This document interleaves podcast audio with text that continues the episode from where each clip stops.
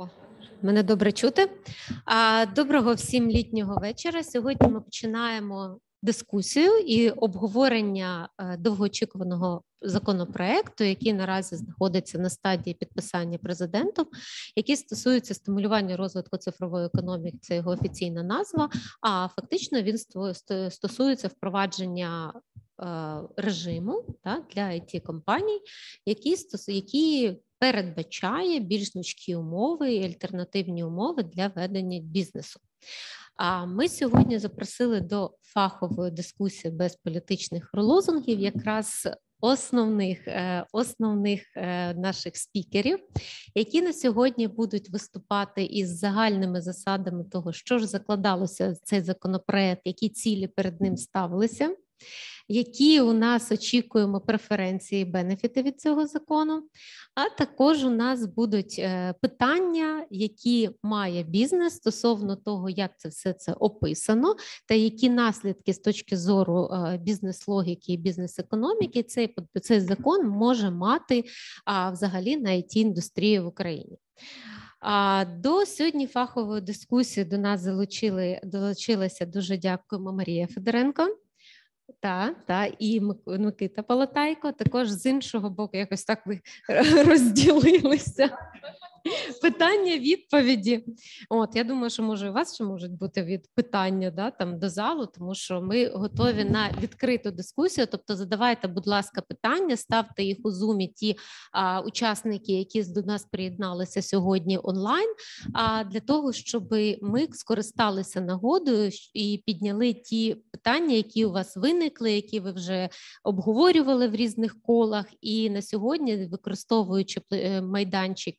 Е, Асоціації правників України, ми можемо якось консолідуватись е, з загальними питаннями і позиціями, які виникають, зокрема того, що у нас вже є на руках той фінальний законопроект, який вже е, та та версія, яка знаходиться на сайті Верховної Ради. Це саме в той версії він підійшов до перейшов на підпис президента. Правильно? Так, 22.07, да. Ну, знаєте, два можуть виникати. Системі. Ну, ясно, добре. Добре, тоді я е, починаю, і тоді, Марино, я, мабуть, вам е, з Микитою дам вступне слово для того, щоб ви поклали початок цій, цьому обговоренню, дискусії, і потім вже будемо будувати вектор. Ну, Верховна Рада проголосувала. Відповідно, у нас є текст, який вона проголосувала, і Звісно, є ще там певні варіанти, що буде довго розглядатись президентом, або буде накладено вето, або ще щось. Але в цілому вже текст є, і вже багато наших колег з вами е, коментують, читають, аналізують, обговорюють. Дехто вже проводить навчальні заходи, пов'язані з цим законопроектом, і там читаючи коментарі, які вже навіть після фінального тексту, і там слухаючи деякі вебінари, я бачу, що там багато. Є лишається все ще питань у колег, і відповіді на частину з них в мене, наприклад, є. Тому ми вирішили дати можливість якраз от професійній спільноті обговорити так те, що хвилює, де є сумніви, або є, наприклад, впевненість у одних, а у інших великі сумніви щодо цієї впевненості, або ще щось подібне. Ось, в принципі, таку з такою метою, напевно, ми сьогодні тут. Та тому задавайте питання, можемо бігати по тексту, можемо там говорити, звісно, і про цілі і очікувані результати, але там більше напевно все таки про там юридичне фахове.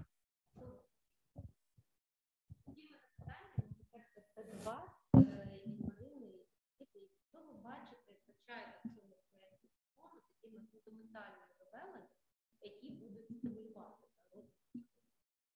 індустрії, і за які ви вважаєте, от які от фундаментально важливі речі от впроваджує нові цей закон? Мабуть, я відповім. Дивіться, цей законопроект, ну мабуть, я трошки тр- почнемо трошки здалеку. Це є рамковий законопроект е, такого пакету законопроектів про правовий режим Дія Сіті.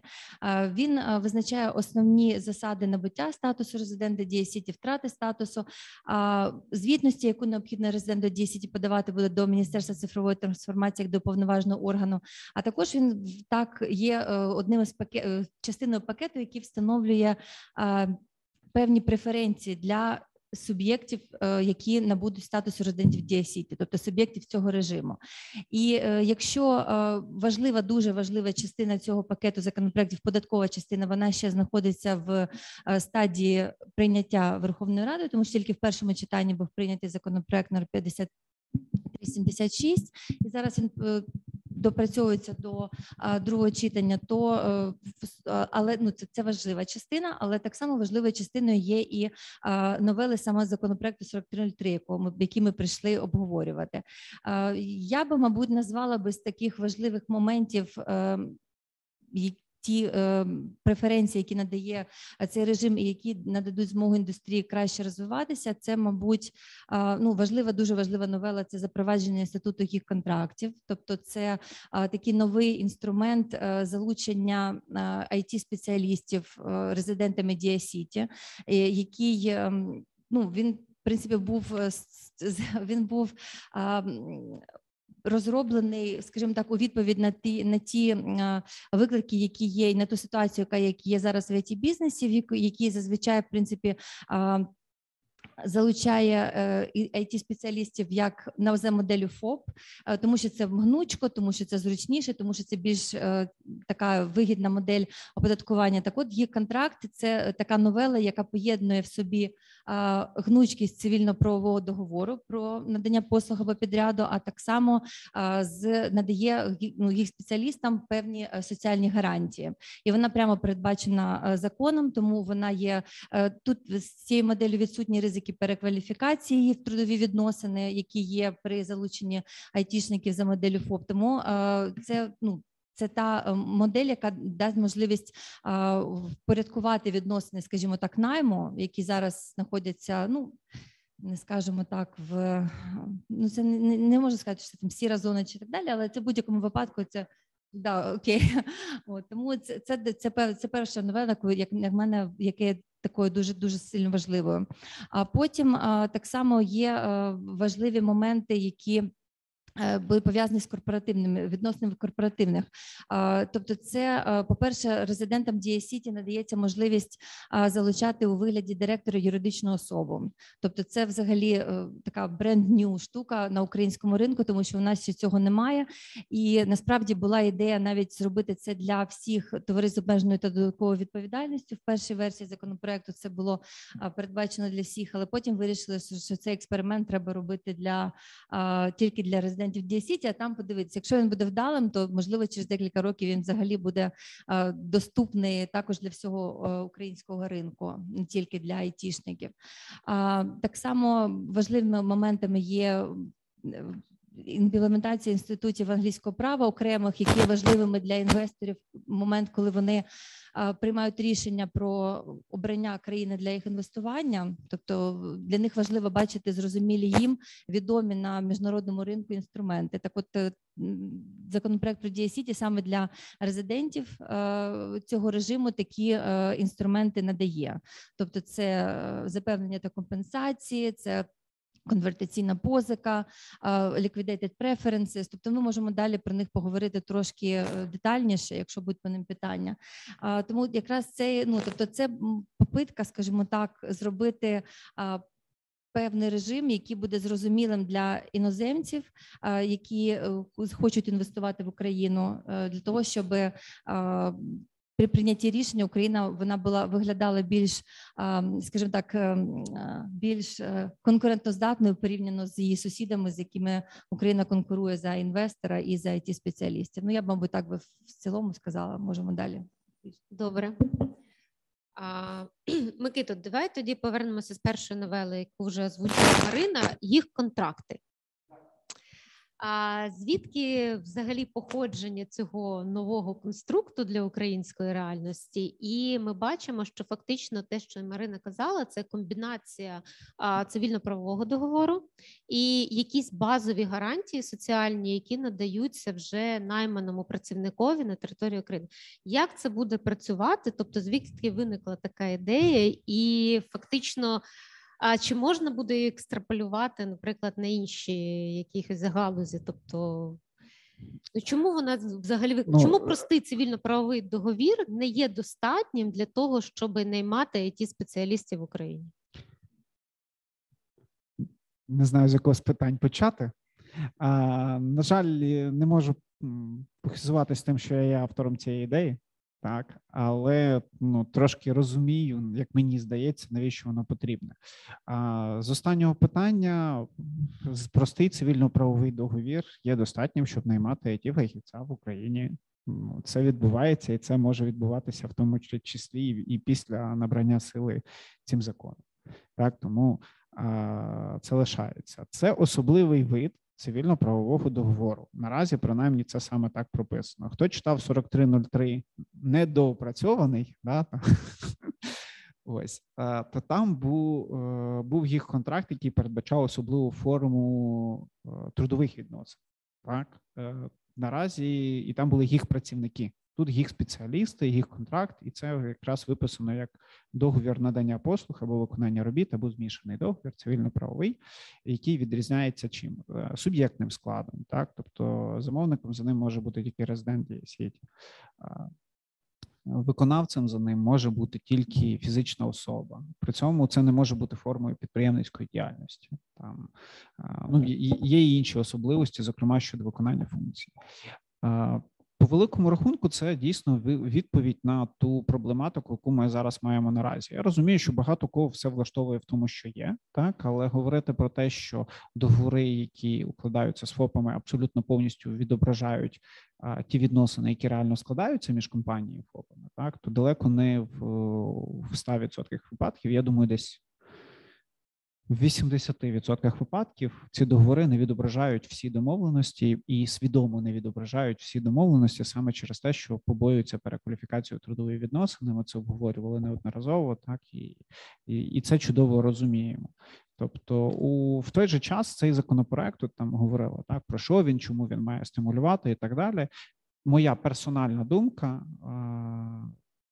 що це ну, по суті визнання особливих умов ринкових, в яких конкурує it бізнес так?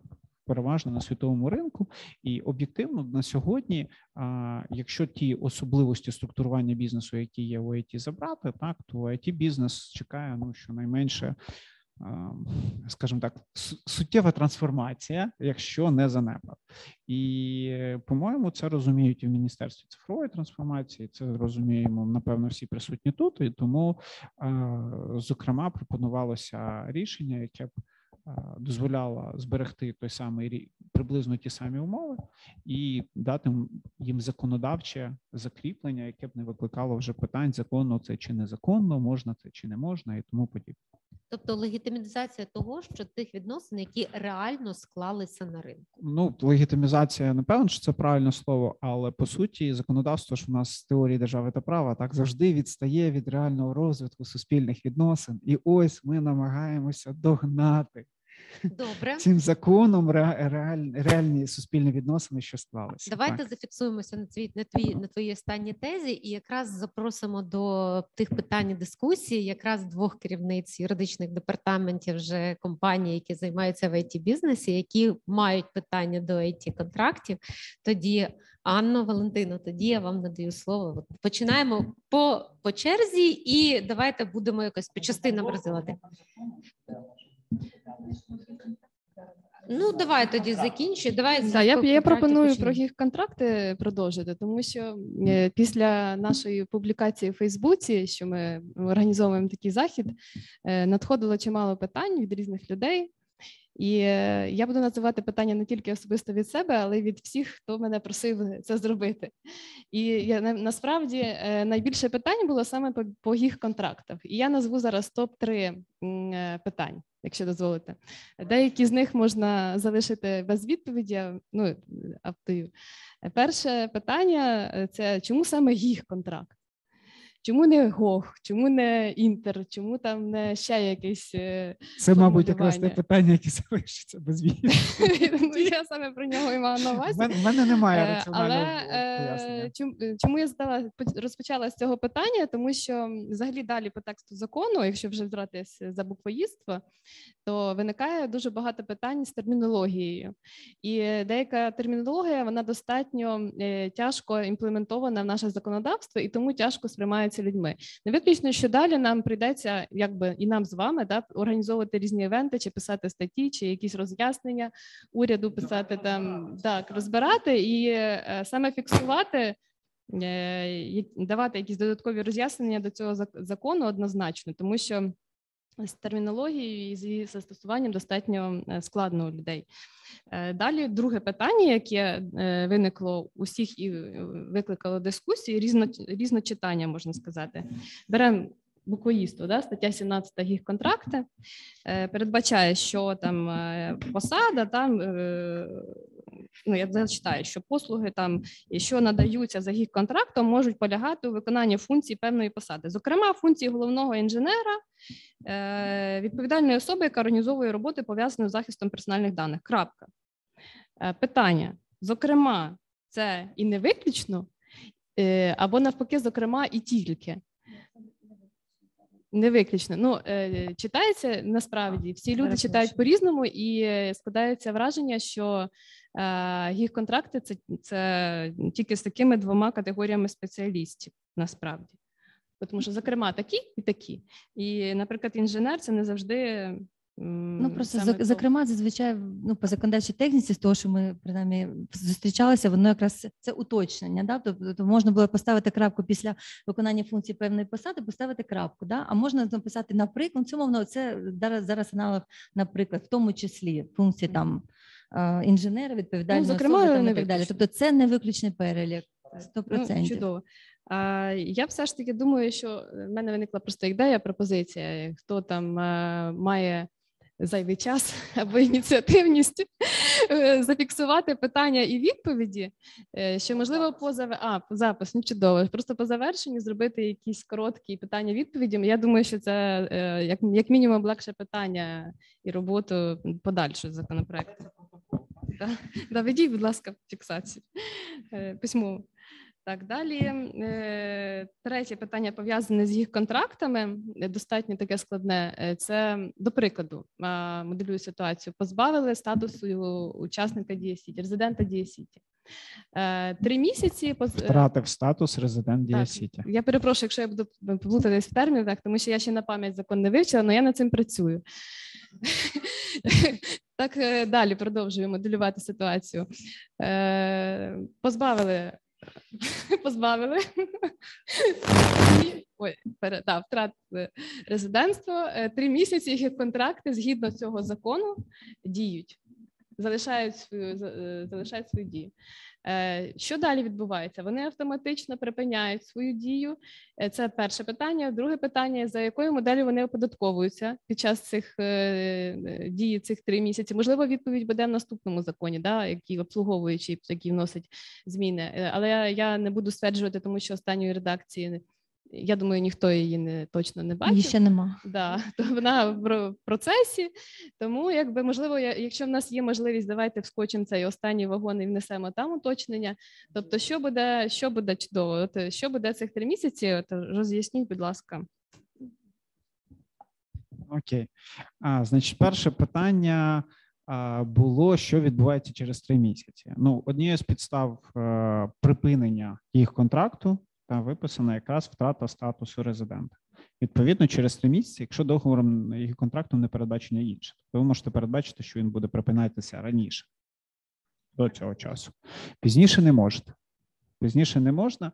Пізніше треба просто не втрачати статус резидента, і він буде тоді може довше. А наступне питання: це е, чи буде він ну, як це буде відбуватися? Це буде такий абсолютно самий їх контракт, і для і до нього будуть застосовуватися абсолютно те саме законодавство, якби резидент продовжував бути, е, якби юридична особа продовжувала мати статус резидента Дія Сіті. А ця логіка закладена в статті 2, там, якщо я правильно пам'ятаю, у тебе є питання і по цій нормі, так? Ну я давайте зачитаю. Частина 6 статті 2 до договірних відносин за участю резидента Дія Сіті або щодо участі у статутному капіталі резидента Дія Сіті, які виникли під час строку його резидентства, застосовується правовий режим Дія Сіті незалежно від факту втрати такої юридичною особою статусу резидента Дія Сіті, якщо інше прямо не передбачено договором або цим законом. Ось якраз цим законом передбачено, що тільки три місяці, а потім конкретно для контрактів, і все. А оце інше. В чому логіка? Суть в тому, що цей закон дає якісь додаткові можливості, особливо там для інвесторів і тому подібне. І завтра резидент втрачає цей статус добровільно або ще з якихось причин, і відповідно резиденти втрачають там якісь гарантії або там договори можна було б називати там недійсними чи ще щось. Ось якраз тут закладена ця прорахований цей кейс.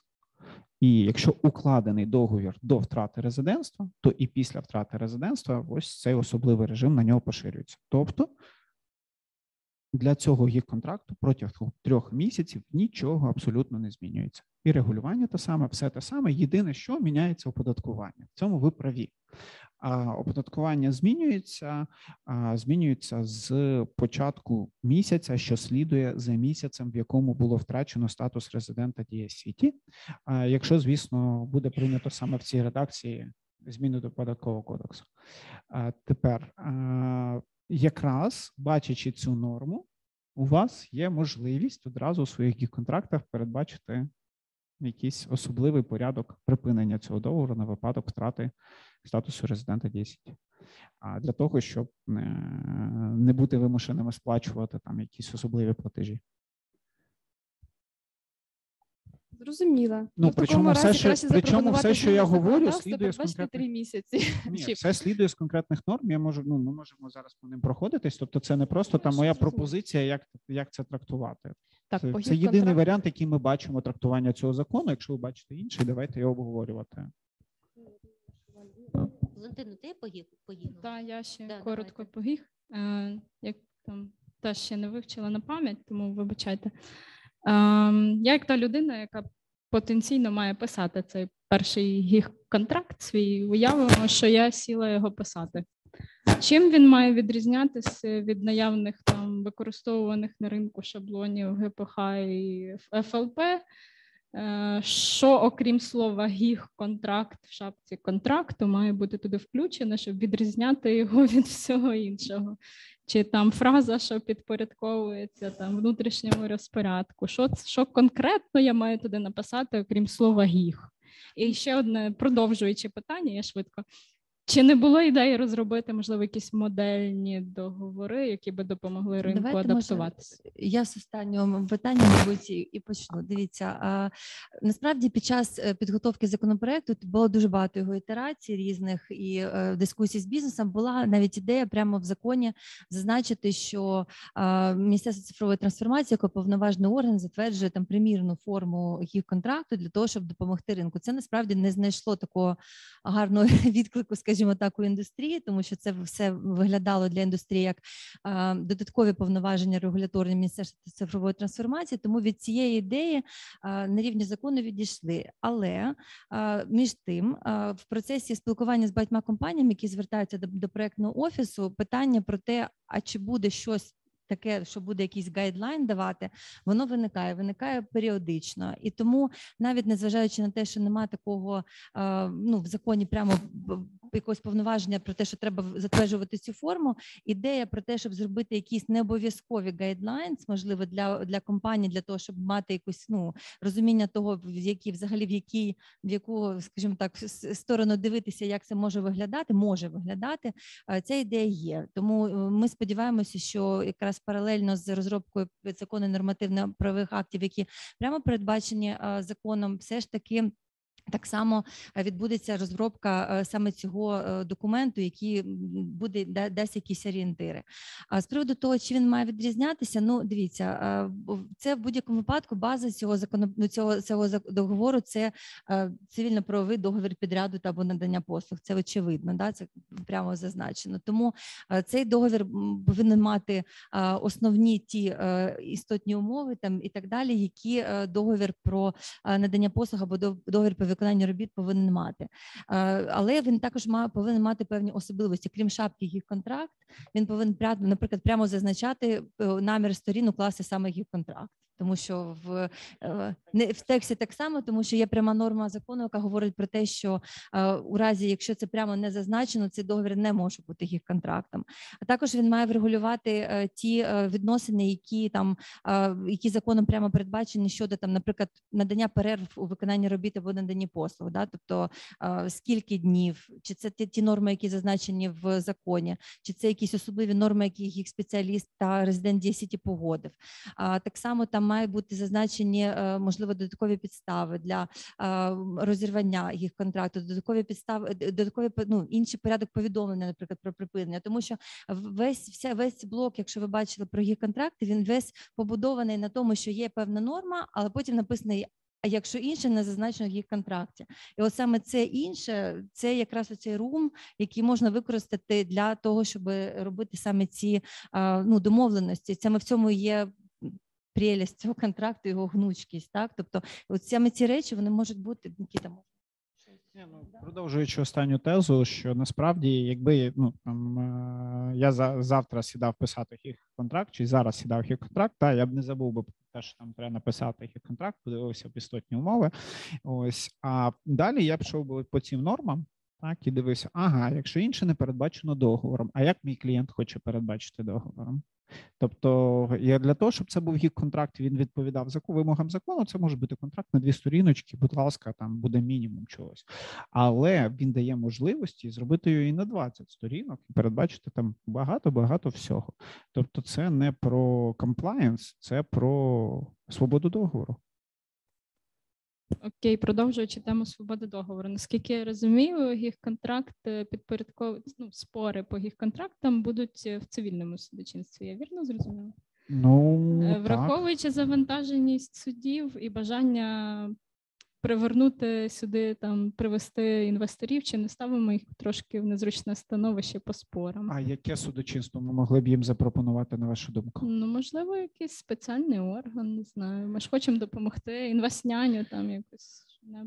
Ну, інвестняня вона не про не про спори. Я тут не так знаю, як Марина про інвестняні, але немає спеціально створеного суду. Насправді ми теж цим займалися законопроектом. Там ну ми всі все одно знаходимося в тій судовій системі, в якій є, і її реформування це окреме взагалі окрема, скажімо так, е, вєха роботи. І ну тобто, це добре, якщо це буде, це допоможе режиму в будь-якому випадку, але це все ж таки заходить поза рамками того, що чим врегульований цей законопроект. Тому як Нікіта правильно сказав, тобто є цивільна судочинство, бо це цивільно правовий договір. Тобто, ну тут не так багато опцій, але навіть відміну від трудових спорів, їх теоретично можна, якби у нас діяли нормально третейські суди, передати на розгляд третейським судам. Це не обмежено. Ось третейські суди, в принципі, є. Ну якби вони напевно не це не, не склалися як інституція, так але в цілому теоретично можна було б, якщо говорити про якісь варіанти. Але господарські суди, ну це явно не та історія. Так там адміністративні суди теж не та історія. Конституційний суд, очевидно, так. Ну що у нас лишається? У нас лишаються суди загальної юрисдикції. Ну загальні суди, перепрошую.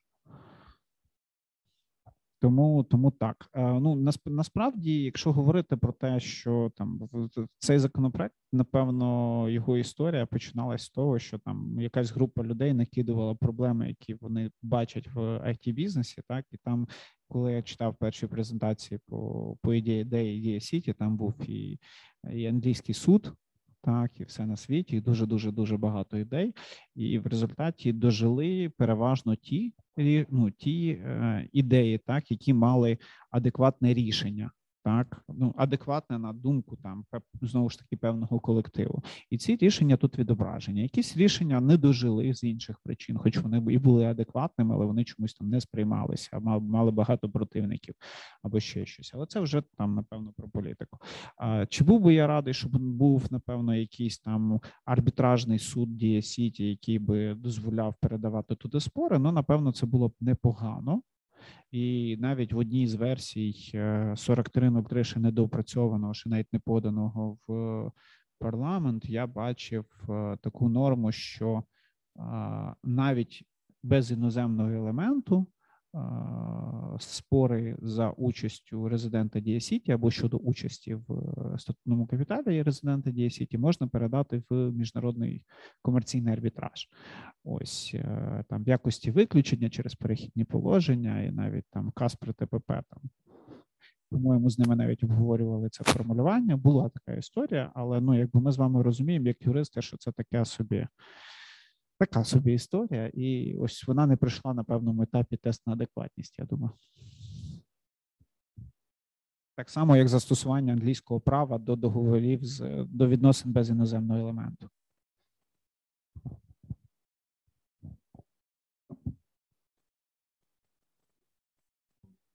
Отак чутно? Чудово.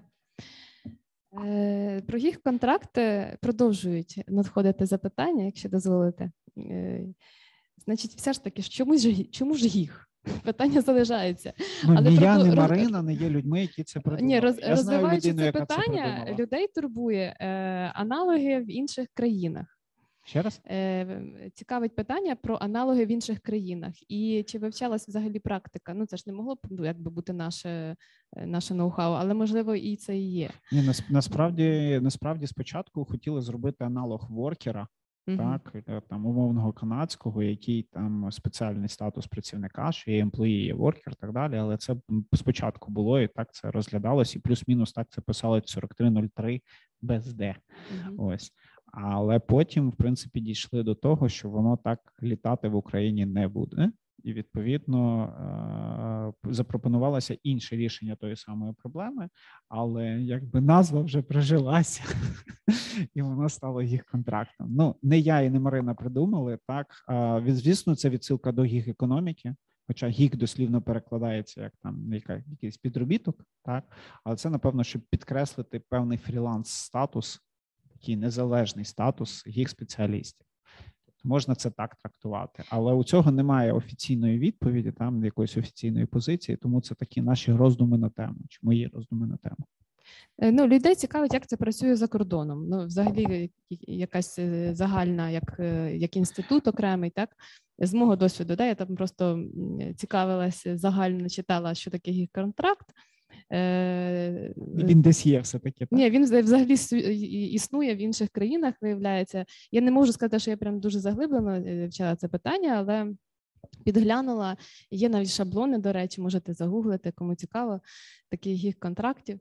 І, Але воно на кшталт е, питання відповіді. Тобто там є е, якийсь стандартний такий набір питань, допустим, 10, да, і для того, щоб пришвидшити укладення, як ти кажеш, з такими людьми-фрілансерами і не об, обтяжувати себе, вони не не укладають е, договір на 20 сторінок, а там, грубо кажучи, відповідають да, ні, да, ні, або підкреслюють потрібне формулювання, і договір вважається укладеним, грубо кажучи.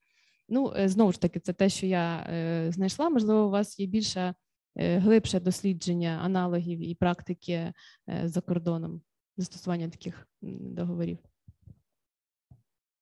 Ну, з приводу їх контракту як цивільно виду цивільно-правового договору, то аналогу прямого мені принаймні невідомо. Я там бачив пачки досліджень різних в проектному офісі і різних ресерчів, але на цю тему якраз ні. На тему умовних воркерів там багато є ресерчів, на тему контрактів в тому вигляді, в якому вони реалізовані, ні. Тому що це вид е, цивільно-правової угоди. Так, це певне українське ноу-хау, яке є відповіддю на специфічну українську ситуацію, якої теж немає немає ніде більш в інших країнах. Е, якщо дозволите ще коротке питання по ГІГ, та можна там... багато питань по гіг, та, ну, якщо аудиторія багато, не проти, звісно.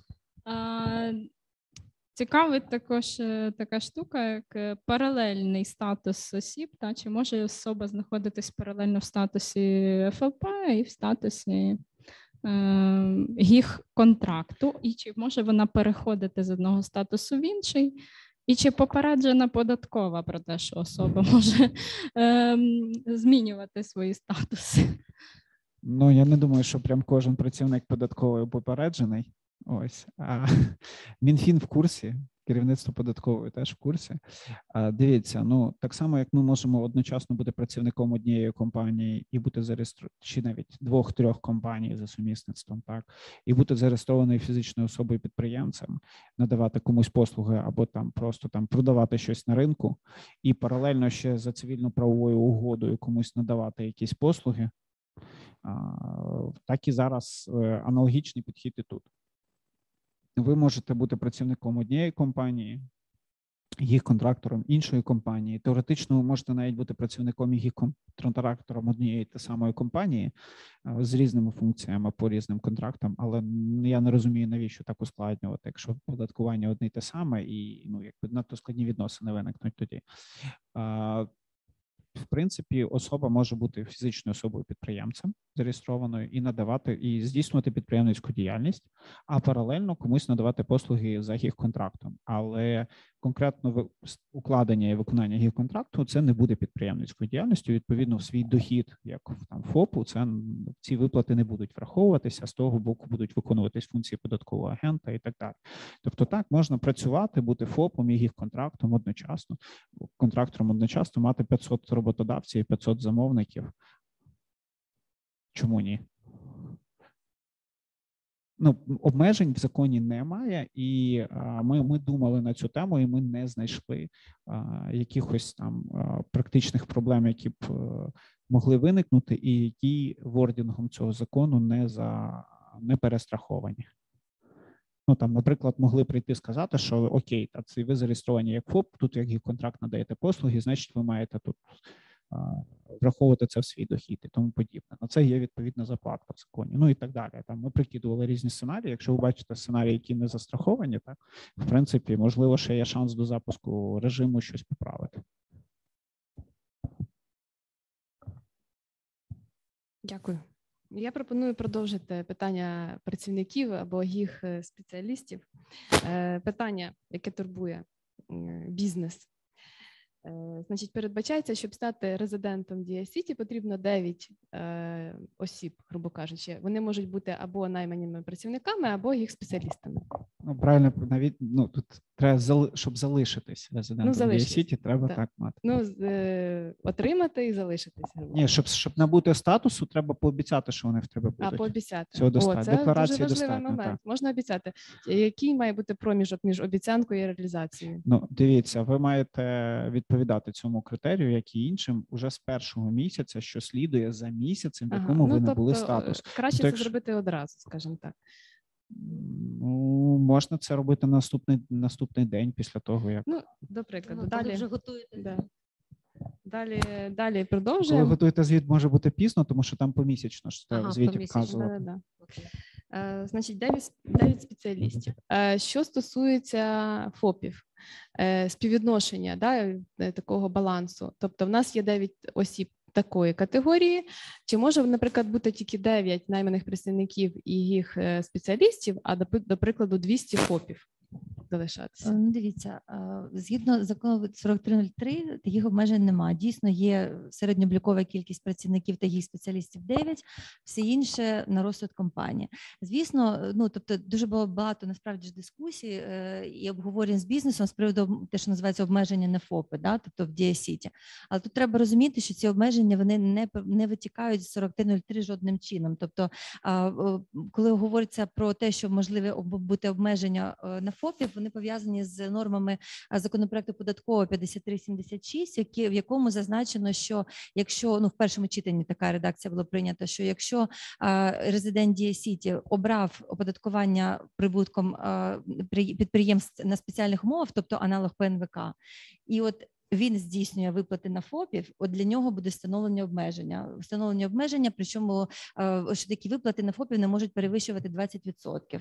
Але але це через три роки. Тільки ця норма запрацює через три роки. Взагалі обмеження запрацює, ну якщо так буде, як є, з 24-го року, і воно буде становити 50%, а з 25-го року це вже буде він становити буде 20%. Тому е, тут можна говорити про те, що якщо компанія обере ПНВК оподаткування, і тому їй просто ну буде е, бізнесово і фінансово невигідно як мати ФОПів великій кількості, тому що е, ці е, витрати, які вона буде е, здійснювати на користь цих е, ФОПів, вони будуть об'єктами оподаткування ПНВК. Тому, тобто, отут буде свого роду, ну, скажімо так, фінансове обмеження, скажімо так, але якогось регуляторного обмеження щодо того, що не можна мати тисячу ФОПів і дев'ять працівників плюгих спеціалістів.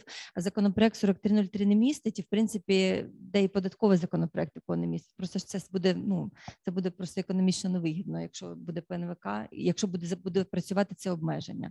А тому так, якщо відповідаючи на ваше питання, так дійсно можна мати 9 і тисячу ФОПів, і в принципі 4303 цього не забороняє. Ну, в майбутньому це буде просто обмежено іншими методами, скажімо так знову ж таки, я ж кажу, якщо говорити, це буде менш вигідно, і і це знову таки поки що це ну ми зараз говоримо про 5376 в тому вигляді, в якому ви прийняти в першому читанні. Ми не знаємо, який він буде, що там залишиться, що там додається, тому що це ще є деактивна робота із експертами і з депутатами. Але наразі е, так, тобто, якщо тільки ПНВК. І тоді економічно буде 20% обмеження. З того, що говорить Марина, слідує, що якщо знову ж таки е, законопроект 50 коротше кажучи, податковий буде прийнятий е, в цілому, так як він прийнятий в першому читанні, то обираючи не ПНВК, а звичайний податок на прибуток, у вас взагалі не буде ніяких обмежень для роботи з ФОПами навіть через три роки.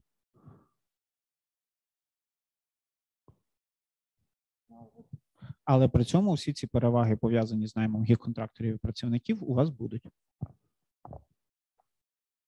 Так, тут ще додаткові питання. Ніяк не, не подобається відповідь. Да, Питання, значить, ще раз хочуть зафіксувати наші слухачі, що немає обмежень відносно того послуг, які будуть надавати їх спеціалісти, тобто перелік не є вичерпним. Так, перелік так. не вичерпним.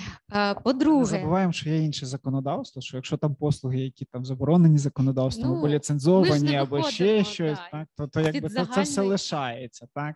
Тобто воно ж не виключає діяльність якась. Ну, так. Таке е, питання таке провокативне. Інше питання стосовно стосовно цієї фрази, що цивільно-правовий договір не вважається їх контрактом, якщо в ньому прямо не зазначено про укладення саме їх контракту. Це вже питання до ну, від тих, хто ходить до судів. Оскільки ми йдемо в цивільний суд, да, там загальної юрисдикції, який звик розглядати всі питання, да, там всі спори стосовно договорів, відносно спираючись на суть, а не назву договору. Да? От що закладено в ньому. Якщо от не буде цього фрази, що і в назві, і потім в преамбулі, чи як ми його все структуруємо, що це саме їх контракт. От що буде відбуватися? Ну, тобто ви, перекваліфікація. ви пропонуєте нам зробити підходи. математичне моделювання ну, тобто, і логіка... думку суддів? Ні, ну логіка цього пункту 3 тоді цікавить. А, да? Там, Дивіться, що... справа в тому, що а, є різні цивільно-правові договори, так і конкретно до цього цивільно-правового договору застосовується достатньо багато регулювання більше ніж до інших договорів надання послуг, наприклад, там чи виконання робіт, які можуть бути укладені між юридичною і фізичною особою, одна з яких може ну і юридична особа при цьому може бути навіть там резидентом дії сіті. Відповідно, для для чого це зроблено? Для того, щоб обидві сторони свідомо розуміли, що укладаючи цей договір, на них поширюється це регулювання. В договорі не обов'язково має бути прописано про там не знаю оплачувану перерву в наданні послуг, але закон гарантує, що принаймні там стільки то днів воно буде. Значить, якщо не написано в договорі більший, більше, значить, воно він має на це право. Відповідно, їх спеціалістам людина розраховує на це розуміючи, що там написано їх контракт. Якщо там їх контракт не написано, людина відповідно на це не має розраховувати. Це якраз на цей випадок. Е, ну, я я розумію, що суди можуть по-іншому скласти практику. Безумовно, ніхто цього виключити не може, але принаймні суди закладена mm-hmm. ось саме така логіка. Тобто, це ну це диспозитивною нормою виходить, яку треба для того, Ну, щоб просто Сторони обирають визначити. контракт чи не гіг контракт. Контракт. Застосовується цей розділ, там четвертий, Чи здається. це виходить, якщо це не гіг, тоді він буде розглядати як цивільно-правовий договір. Як, як цивільно-правовий договір, який не є Є контрактом. Так, контракт. так. Так. І ще питання стосовно того, що оскільки такий гіг контракт да, там мають відносини, які стосуються якось корелюються да, там, загальними правами, які надаються працівникові, чи яка є кореляція між е, обов'язками роботодавця з екзотом да, там, і, ну, і обов'язками перед їх спеціалістом? Чи це ми знову ж таки повертаємося тільки до спеціального регулювання, яке передбачено законом? Ну, тобто там відповідальність е, роботодавця, якщо якийсь там нещасний випадок, тому що, до прикладу, зачекайте, має місце. зачекайте. Він не є е, замовник за гіг контрактом, не є роботодавцем. От, от. Трудове законодавство не застосовується абсолютно. При цьому, якщо з вини замовника завдано шкоду, так у нас вмикає цивільний кодекс статті 1012 там і так далі. Там всі ці з, з приводу завдання школи, де там каліцтвом і всім іншим. Тобто фіксуємо те, що, хоча є певні такі от там гарантії да, соціальні, які передбачає так. їх контракт, але ми абсолютно не Ну, прирівнюємо, є не контракт, робимо. по суті, і є рішенням для е, можливості застосування в конкретній індустрії, е, скажімо так, от такого собі експерименту чи особливого регулювання, яке передбачає, не змінюючи так трудове законодавство, яке об'єктивно не відповідає сьогоднішнім е, вимогам сьогодення. Так, не змінюючи його, а дати можливість укладати договори, які б передбачали все-таки якісь соціальні гарантії для а, тих, хто задіяний в індустрії. Добре. Тобто Це рішення, ну це об'єктивне рішення, от саме цієї проблеми, і цього ніхто не приховує. Угу. Окей. Так, і останнє питання, яке тут є.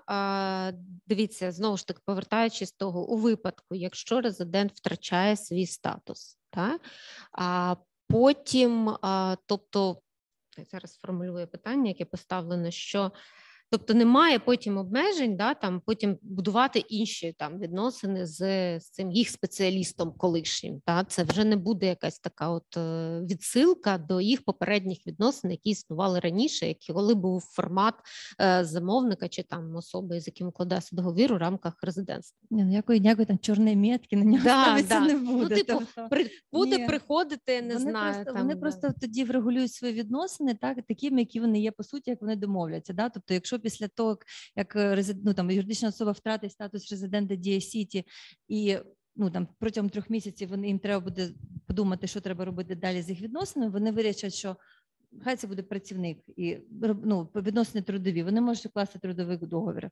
Якщо вони вирішать, що це якісь інші відносини, вони укладуть той договір, який буде відповідати, суті їх відносинам і їх домовленостям. Тобто, ну я навіть ну тобто тут не може бути ніяких там відсилок на минуле. Да? Тобто, Ну просто що так. багато в їх Натякають контракті в цьому да, питанні. е, Ну, здогадуюсь, на що да, натякають да. питання. Дивіться, якщо у нас а, би був просто працівник, так який там якого стало чомусь невигідно наймати, так чому? Тому що втратили податкові пільги разом з статою статусу, а його на наступний день можуть там запропонувати його знову його найняти як фізичну особу підприємця. І це виглядало б так трошки дивно. Сьогодні трудові відносини, завтра там цивільно-правові чи господарсько-правові. А якраз коли ми говоримо про їх спеціаліста, так то це якби більш логічно. Тут цивільно-правові відносини, тут цивільно-правові відносини, але тут ще й там підприємницька діяльність.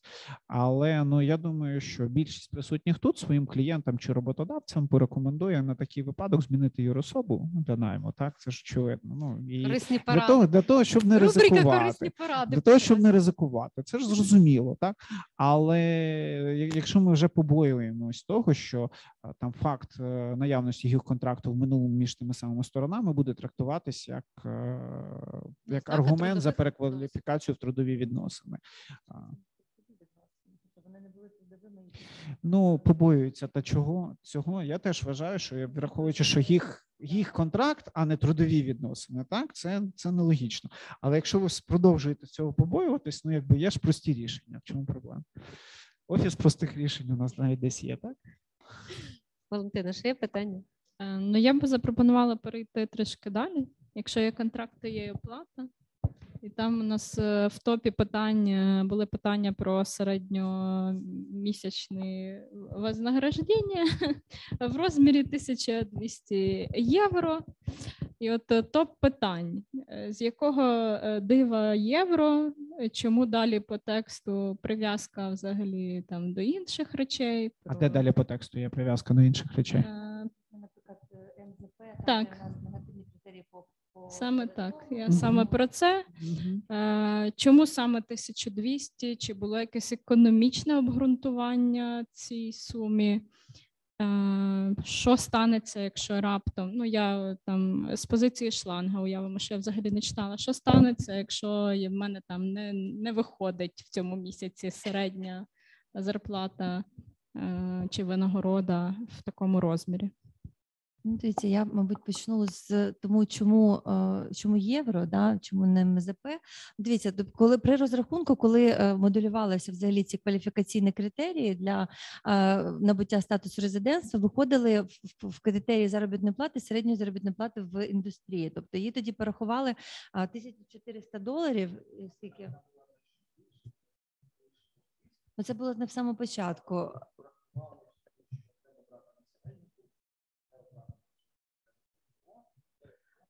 Так. Є розрахунки. Там були долари. Спочатку це були долари, але враховуючи, що там була інша сума в доларах. Але враховуючи, що враховуючи, що ми зараз йдемо в Європу, у нас курс на євроінтеграцію. У нас, в принципі, в законодавстві така є практика останні роки, що прив'язки е, до валюти це прив'язки до євро. Тому сума була перерахована з доларів до євро, і вона е, зафіксована як е, одна з кваліфікаційних вимог. Тобто 1200 євро це середня заробітна плата.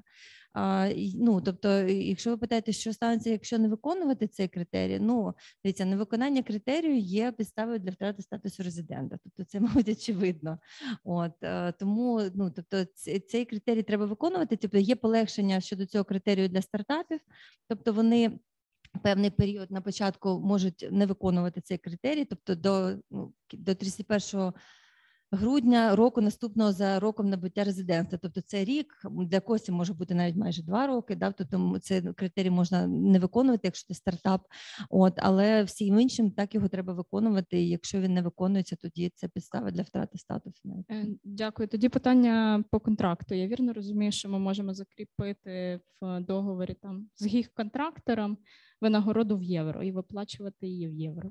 Ну, дивіться, закріпити винагороду в іноземній валюті ви можете, бо це прямо передбачено в, в цьому законі. Але виплачувати це цивільний кодекс ніхто не відміняв. Тобто у нас розрахунки в Україні здійснюються в, в, в національній валюті, тому ну, виплату треба буде зробити в гривні, якщо це виплата між резидентом та резидентом України. Тобто тут нічого, нічого не міняється. Кажучи, це часто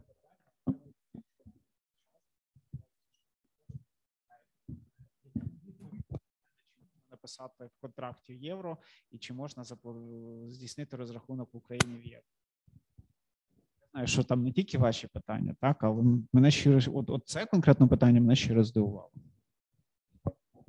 Е, Тут питання трошки в, в іншому. Середня місячна винагорода 1200. Це для кожного? Тобто навіть е, менеджер А, повинен Є, 1200? є, окрема, є окрема формула в цьому законі, яка говорить наступне: що рахується це середньомісячне наступним наступним чином. Ми беремо е, загальну суму всіх виплат всім працівникам і їх контрактам за контракторам за місяць. І ділимо на загальну кількість цих працівників і їх контракторів, які отримали виплати. Тобто, якщо умовно кажуть, що у вас всі отримують мінімалку, бо мінімалку ніхто не відміняв, так але один менеджер, він же власник, отримує мільярд, то в середньому ви виконуєте критерій. Знаєте, як в тому анекдоті, так? І, і ще підкреслю, тобто не обов'язково в їх контракті там чи в, в іншому контракті, да, трудовому, наприклад, там що буде, е, писати, що саме дола там заробітна плата така, чи винагорода в євро. Так, Ну, тобто писати кожен гривня, просто середній еквівалент має дорівнювати цей Ну так, так. Вам ва- ваш показник по підприємству має бути от саме таким, і рахується він за тою формулою, яку я озвучив, навіть без якихось там середніх зважених чи ще чогось.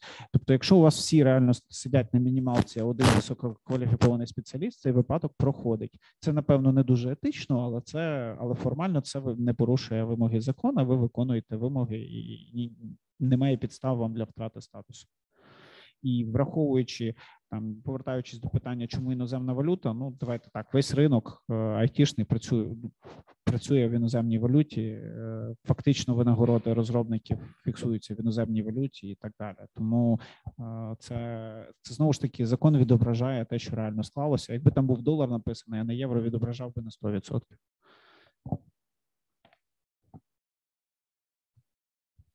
Можна філософське запитання, повертаючись до основ стаття 3, строк та гарантії. Я все ж таки його задала. Трошки відступимо від е, формалізму. Е, Якби планується, що це буде вигідно бізнесу, і бізнес дуже туди захоче в Дія Сіті. Е, Питання гарантій. Все ж таки написано, що держава гарантує 25 років відповідні положення. Як це буде реалізовано? Чи не буде так, що там через ну ми, ми в принципі можемо таке допускати, що зміниться керівництво, зміниться е, наш там президент чи парламент, так і знесуть зміни до законодавства. Як буде прогарантовано? Дивіться, е, скажімо так. Ем, як би так філософськи відповісти, скажімо так, ем, змусити Верховну Раду не голосувати закони, не реалізовувати своє право на законодавчу ініціативу не можна, не ну, не буде, не буде можливо ніколи. Але е, коли приймається законодавство, яке дає певні гарантії, ну в тому числі інвестору і бізнесу, тут сенс в тому, що це певний намір держави на даному етапі, і є намір його виконати, скажімо так. І ем, Якщо якщо є такі гарантії, вони на рівні закону прописані, відійти від них значно важче, ніж тоді, коли їх нема. Це ну я б так мову сказала би. А, Тому що це вже ну приймати е, рішення, які йдуть всупереч за гарантії, які закріплені в законі, це в тому числі політичні ризики, і е, тому таким чином це можливо. Якимось чином убезпечить, скажімо так, від того, що що е, законодавство, яке буде е, яке може змінити найгірші умови, будуть прийняті. Ну плюс, е, якщо це все ж таки станеться, мабуть, тоді можливі можливі тоді будуть е, для інвесторів. Е, в тому числі можливість звернутися до інвестора-вітражу, наприклад, як для порушення гарантії, які передбачені е, законом. Ну я кажу, що тут ну прогарантувати якихось механізмів гарантії, не знаю, скроу рахунків для цього випадку немає. Ніхто не придумав да, поки що. Тому е, ми можемо сподіватися на те, що те, що держава все ж таки ці зобов'язана себе взяла, це буде стримуючим фактором для того, щоб від них відходити. Я краще ну і двічі подумаю, чим отримати скільки позовів від інвестора в інвестор арбітражі, тому що якщо по зеленій енергетиці тут же ж якби системи далі стоять і компанії хочуть отримувати хоч якісь виплати, і через це багато хто не подає позови, то в випадку з it бізнесом там я думаю буде абсолютно інша ситуація. А, І ще таке питання. Ну тут до Марини якраз викликало з тим, що ви спочатку сказали, що це ну пакет да, там нормативно-правових актів, і ми говоримо про те, що початок тут е, є е, дата старту, да, там цих 25 років, а, яка починається з дня внесення до реєстру запису про першого резидента Дії Сіті. Оскільки ми передбачаємо, що а, ймовірно старт і, і реєстрація можлива тільки після того, як Кабмін прийме там ряд постанов, які там будуть передбачати введення реєстру, форму заяви, там інші всі речі, а, знову ж таки апеляційна комісія да, яка буде розглядати спори. Що відбувається ну, паралельно? Чи вже йдеться про розробку відповідних нормативно-правових актів, тому що вони прав... мають пройти свій шлях, так, да, там погодження і так, це все вірно. І чи буде ще обговорення публічне такі? А, ну, Дивіться е, з приводу того, що що можна вважати початком. Да? Тобто, так дійсно законопроектом передбачено здається 6 чи 7 нормативно-правових актів, які необхідно е, прийняти повністю, повністю, які повністю передбачені законопроектом. Але Для того, щоб е, приймати умовно перших резидентів да, в Дієсіті, закон прямо говорить, що це можна робити після того, як будуть прийняті два нормативно-правові акти. Це перший це порядок подання та розгляду заяв для набуття статусу резидента Дієсіти та положення про ведення реєстру Дієсіті. Тобто ці ті документи, які саме необхідні для того, щоб запустити першого резидента до режиму. Паралельно з цим мож, можуть е, і будуть насправді розроблятися всі інші нормативно-правові акти. Це так само порядок е, роботи, наприклад, апеляційної комісії, вимоги до критерій до обрання представників громадськості, те, що ви назвали. Тобто е, ці всі документи вони впродовж шести місяців після набрання чинності законопроекту вони мають бути прийняті. Тобто, це ну тобто, це так це так вимагає закон. Але для того, щоб почати запускати резидентів, достатньо буде прийняти перші два, ну, мабуть, найбільш трудойомкі, скажімо так, документи. Тому і плюс ще запустити сам власне реєстр, тому що це ж так само, крім юридичної роботи, ще й технічна робота дуже сильна.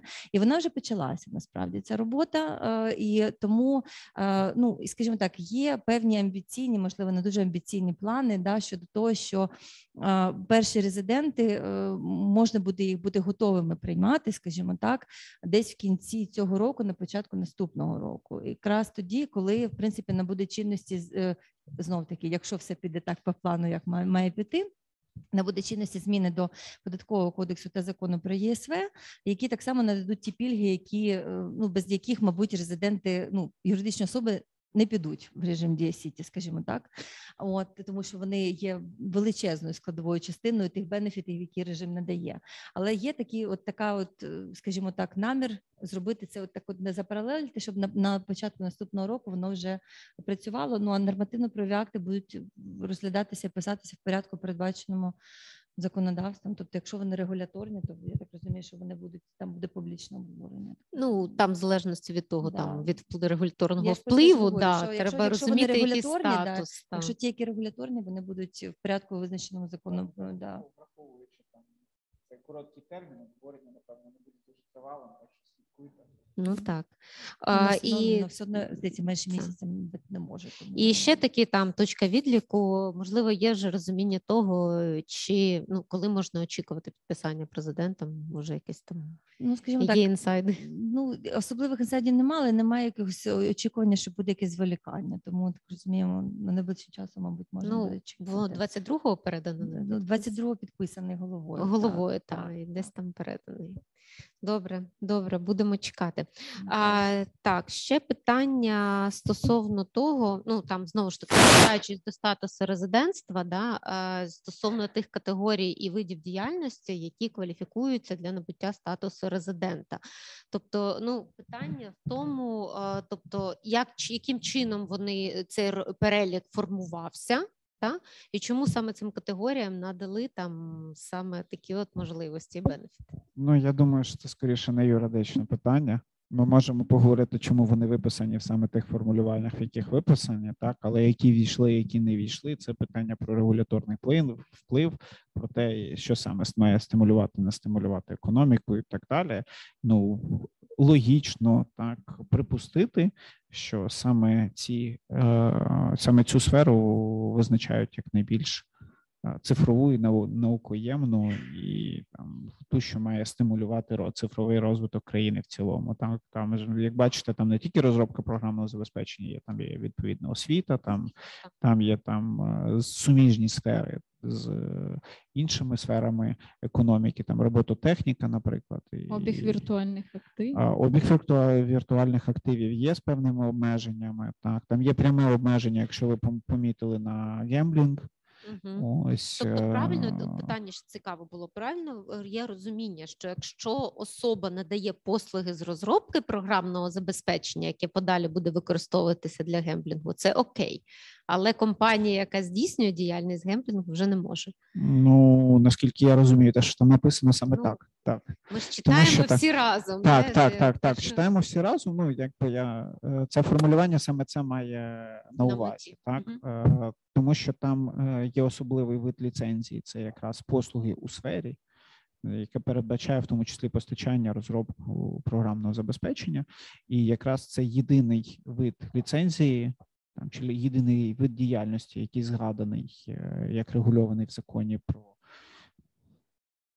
про державне регулювання організації та проведення азартних ігор, здається, воно називається. Uh-huh. Ось який дозволений в рамках, е, який вважається кваліфікованим і який дозволений, тому що десь є, скажімо так, обмеження, що вважається, що не вважається кваліфікованим доходом. А є обмеження з приводу того, щоб взагалі перебувати. Тобто, якщо завтра буде е, зафіксовано, що ви навіть не не будучи ліцензованим, займаєтесь цією діяльністю, ви також в черзі на вихід з режиму. Тобто це підстава для втрати вами статусу резидента діяльності.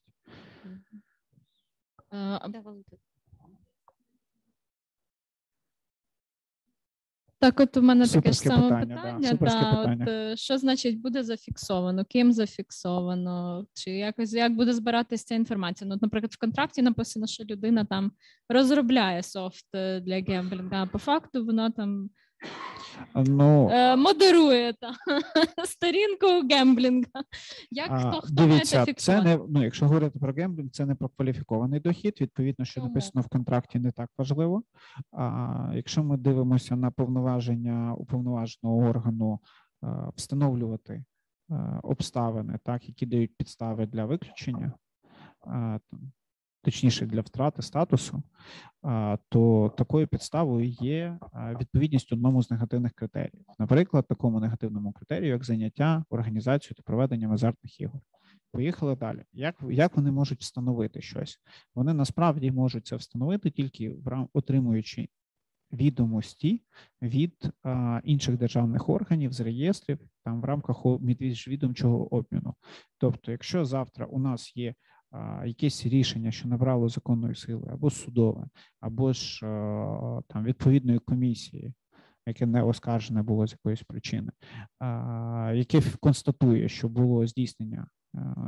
Здійснювалася діяльність організації, так відповідно, це є підставою для того, щоб встановити ці обставини і прийняти рішення про втрату статусу. Ну а далі вже а далі вже можемо говорити окремо про процедуру оскарження, і і все інше. Це теж великий пласт питань, не знаю, чи встигну.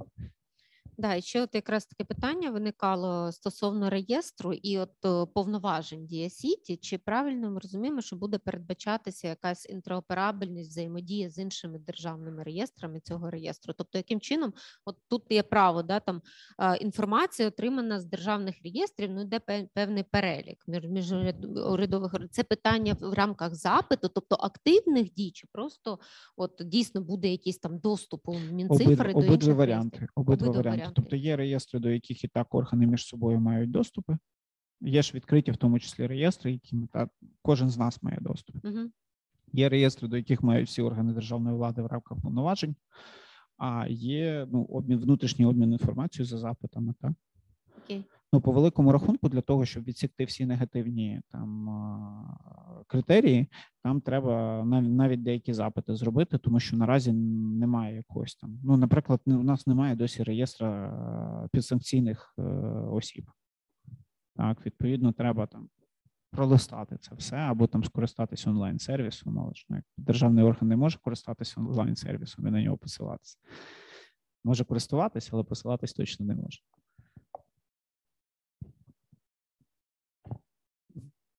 Продовжуємо питання.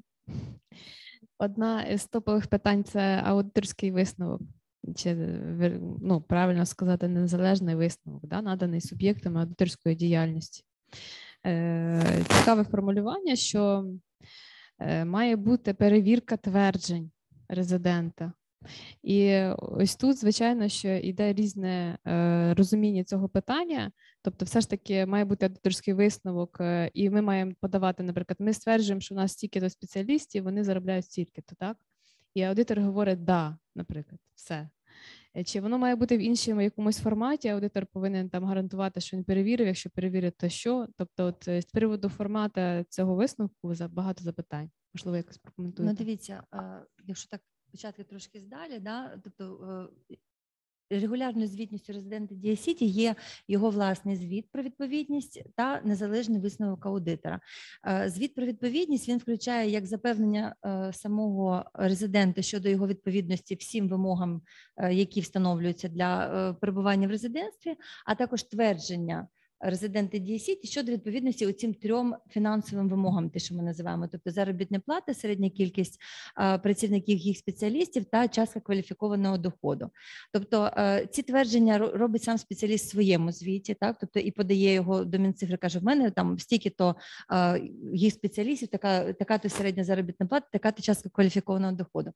Тобто це його твердження. І другим документом, який подається, це аудиторський висновок, але це не аудиторський висновок класичний. Це прямо це зазначено. Це звіт про відповідність. Це е, Звіт надання впевненості, перепрошую. Так, звіт надання впевненості це окремий стандарт аудиторських послуг, тобто які не є повноцінним аудитом, тобто аудитом фінансової звітності повної, а це якраз який передбачає якраз виконання процедур з підтвердження а, тих даних, які зазначаються в власному звіті е, резидента. Тобто, якщо він а, зазначив, що в нього середньооблікова кількість працівників там така, то такі ну в такі-то місяці, то аудитор повинен провести свої власні процедури, які передбачені аудиторськими стандартами для цього типу е, аудиторських послуг, і підтвердити на підставі документів, які він отримав від резидента, дані, які зазначені в ньому. Тобто, формат форма цього ну звіту з надання впевненості вона не буде визначатися уповноваженим органом, тому що вона визначається е, ну, тобто сам самою компанією, кожною компанією аудиторською самостійно з урахуванням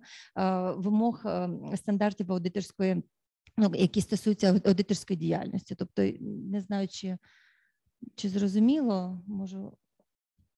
Е, значить, е, ми що стосується частини аудиторських, так, е, Так. аудиторської роботи, скажімо Так. так. тому що це дуже тур- турбує в зв'язку з тим, що це е, тягне за собою певні витрати. Е, Ми вже можемо якби з певненістю сказати, що це не класичний висновок. Отже, можливо, це буде дешевше. Ну, враховуючи бум, я думаю, що це буде не дешевше. Це має Ну, бути якби, дешевше. Ну, теоретично має бути дешевше. Но е, аудитор по факту має від, відповісти на три твердження. Так, підтвердити верніше три твердження. 36 тверджень. Ага, Ні, насправді неправда. Це дуже- Неправда.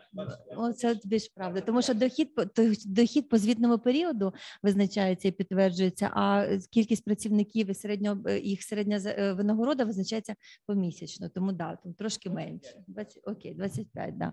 Ну, От, а поки що питання таке, ти потім Так. продовжиш. Е, Питають, що для визначення середньомісячної цієї винагороди береться винагорода до чи після вирахування податків? до вирахування податків це прямо зазначено визначення, як її треба рахувати.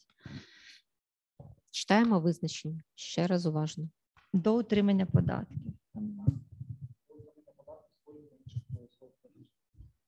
Дякую. по аудиторському висновку. Як, як а через повторіть, як правильно це формулювання? Звіт з надання впевненості. Так, зафіксувати потрібно, дізнатися, скільки це коштує. 25 питань. Я. Насправді, ми коли спілкувалися з аудиторами, ми спілкувалися з аудиторами різних компаній, з аудиторською палатою там і так далі. І це було окреме питання, який, який, же документ нам е, підійде, яка аудиторська послуга підійде для того, щоб вона не вимагала проводити повний аудит. Тобто не було метою вимагати від всіх повний аудит, було метою якраз отримати підтвердження відповідності критеріям конкретним фінансовим, при цьому не залучаючи державні органи, які б проводили якісь перевірки на вході чи по ходу справи, чи ще щось. Тобто, цей аудит це, по-моєму, чудова альтернатива іншим варіантам, таким як обов'язкова податкова перевірка або ще щось. А, І е, конкретно ну, послуги з надання впевненості вони не деталь, детально не виписані в законі про фінансову звітність та аудиторську діяльність. Так, це так закон називається, але при цьому є міжнародні стандарти, які це покривають, і відповідно це не дуже популярна в Україні послуга. Тому відповідно є аудиторські компанії, які можливо ніколи цього і не робили. Але в цілому є тут там приблизно 80 суб'єктів аудиторської діяльності, які відповідності до цього закону це можуть робити. І якщо вони будуть готові відкрити цю нову нішу, цей блакитний океан, так то у них є можливість.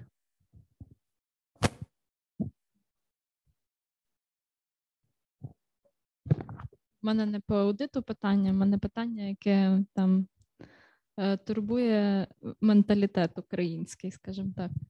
Е, Є переживання, що оскільки багато контролю буде в людей е, з органу, який буде управляти Дія Сіті, будуть певні корупційні складові. От у мене питання до вас, як до людей, які можливо краще читали закон ніж я. Які заходи, які дозволять, хоча б якось обмежити там або покрити ці антикорупційні переживання наших людей? Ну, мабуть, я почну е, так. Насправді дуже було багато е, розмов під час роботи над цим законопроектом про те, що як говорили, створюється новий регулятор it ринку. Ну, по перше, ну це от я особисто вважаю, що тут мені здається, це дуже некоректно говорити про створення нового регулятора, тому що Мінцифри за цим законом насправді нічого не регулює. Тобто жодних регуляторних класичних повноважень регулювати діяльність, встановити правила здійснювати здійснення діяльності. Мінцифри за цим законом не отримує. Він отримує певні адміністративні функції, пов'язані з набуттям та е, статусу резидента DCT, перебуванням в цьому статусі, тобто просто контроль за виконанням тих чи інших вимог. А, І дійсно ну е, є розуміння, тому що там допустим, рівень довіри, мабуть, до держави ще не на тому рівні знаходиться, не щоб можна було би е, прописати там будь-які дозвільні, скажімо так, процедури, і це не викликало певних проблем і дискомфорту у ринку. Але під час роботи над законопроектом дуже багато ем, було прийнято і прописано додаткових важелів для того, щоб мінімізувати, скажімо так будь-яку суб'єктивну складову, скажімо так, при прийнятті рішення Міністерством цифрової трансформації та відповідно потенційні корупційні ризики. Тобто дуже детально виписана процедура, тобто критерії виписані максимально е, чітко, прозоро, якихось е, ну, формулювань, які би сильно натякали на наявність дискреційних повноважень, там а в інших випадках, передбачених законом чи там за рішенням органу, ніяких таких формулювань в цьому е, законі немає. Тобто всі критерії визначені визначені чітко на рівні закону, не переносяться на рівень позиковних нормативно-правових актів, де Мінцифри могло б знову почати теоретично да, тобто, ну але з критерії знову таки критерії входу вони на рівні закону, вони навіть туди не переносяться. Тому виключно процедура на рівні незважаючи на те, що буде підзаконні нормативно-правові акти про порядок включення до реєстру, подання заявок, але сама процедура вже на рівні закону виписана дуже дуже детально з усіма строками, процедурними моментами, з тими діями, які має зробити мінцифри при е, включенні е, до реєстру, а також при прийнятті рішення про виключення з реєстру. Тобто там ну дискреція виключена по максимуму. Те, що так само зазначено, що всі рішення Міністерства цифрової трансформації повинні публікуватися, які прийняті щодо резидента. Це так само ну, дає достатньо високий рівень прозорості того, що відбувається, і ну більше більше рівень accountability, як це можна сказати, да? тобто перед ринком, перед індустрією. Плюс Якщо ми говоримо вже про виключення, дуже деталізована процедура прийняття рішення щодо втрати статусу резидента Дія Сіті, і так само вже на останньому етапі вона була розширена. Були включена ціла стаття про можливість е, адміністративного оскарження рішення Мінцифри про виключення з реєстру до апеляційної комісії, до складу якої знову таки будуть входити представники громадськості. А відповідно, це знову таки підвищує рівень публічності обговорення, скажімо так і дає можливість е, навіть самому органу, якщо там якась була помилка в процесі прийняття рішення, виправити цю помилку ще до до того, як буде доходити е, до е, ну там до судового скарження або до інших моментів. Тобто, ну як на мене, моя особиста думка, що все, що можна на рівні закону було зробити для того, щоб це максимально упрозорити, скажімо так, і зробити його ну так максимально ем, чітким, зрозумілим і убезпеченим, але з іншого боку, забезпечивши баланс інтересів, все ж таки і держави, і бізнесу, було зроблено. Ну, можливо, щось можна зробити більше, але ну на даному етапі це був той баланс, який нам здається був оптимальний. Ну, мене тільки просто я повністю підтримую те, що сказала Марина, і там стало особисто собі за мету в цьому процесі максимально випалити звідти будь-які, скажімо так, можливості для людського фактору в майбутньому, тому що невідомо хто протягом цих 25 років там буде, але ем, з розумінням того, що там має бути у держави якісь мінімальні повноваження, і зазвичай воно прописано знову ж таки через якісь дуже чітко перевіряємі критерії, які можна як лакмусовою пали, паличкою перевірити, тобто що просто де там немає дискреції. І хто вважає, що там є регуляція, що це регулятор, що там є якийсь контроль, кажіть в чому. Давайте це конкретно обговорювати, тому що я вже е, весь час чую, що у нас створюється регулятор, і і ніхто мені не відповідає на питання, а в чому його регуляторні повноваження конкретно в цьому законопроекті. Я не кажу зараз про 4303 БСД, я зараз не кажу про якісь попередні ітерації, які тобі в парламент подавали чи шерились з ринку, там не знаю, рік назад чи півтора року назад, а от конкретно в цьому законі. Я насправді пам'ятаю дискусії, які в нас точились е, при на підготовці і обговоренні законопроекту, і е, якби хочу подякувати, що все ж таки дослухались до бізнесу, тому що ми дійсно активно пропонували і просили приємно читаючи законопроект, бачити формулювання, які якби ми пропонували і просили включити. Е, але все ж таки регулювання всі е, всі бояться, всі за це переживають. Це нормально і я думаю, обґрунтовано е, враховуючи історію. Проблема дові... недовіри до влади. Ми да. не можемо вирішити тобто, будь-яким текстом цього питання. законопроекту. На жаль, але е, наступне питання: от е, все ж таки повноважним органом є мінцифри. Так виходячи з його визначення, да, та, я, я, я зараз переходжу на формаліст, читаю за положення закону. Повноважний орган це мінцифри. Тому загалом складається враження, що якби мінцифри все ж таки там от контролює цей процес. От от вам відповідь, чому ну, так він просуває цей проект однозначно. Да. Він є напевно там власником процесу, як це прийнято зараз. Другий, називати. другий крок. До речі, дякую за апеляційну комісію. Якби в перших інтераціях цього не було, але там загальними домовленостями включено, і це дуже чудово. Питання: як це буде, як ця апеляційна комісія буде формуватися? Е, ну, відповідно буде положення, можливо, є якісь напрацювання, ідеї, як це все буде відбуватися. Тому що саме це, от якраз про те, що питає Микита, да, з чого породжується недовіра і сумніви на цей рахунок. І одразу ж з цим питання, так, якщо можна, чи це будуть тільки фізичні особи-активісти, хто буде там приймати участь е, в їхньому відборі, хто буде допускати, за якими критеріями, чи можуть це бути представники е, спілок? Так, у нас є активні спілки в сфері IT. Чи можливо самі спілки, там представник, наприклад, директор там представляє спілку? Тобто, яке бачення на сьогоднішній день?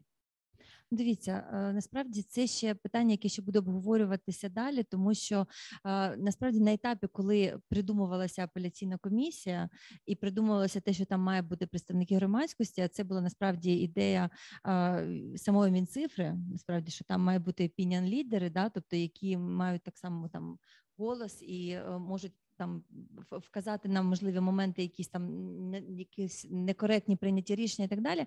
Але ми ми почали насправді на тому етапі обговорювати, хто б це міг бути, да, тобто хто б це саме громадськість.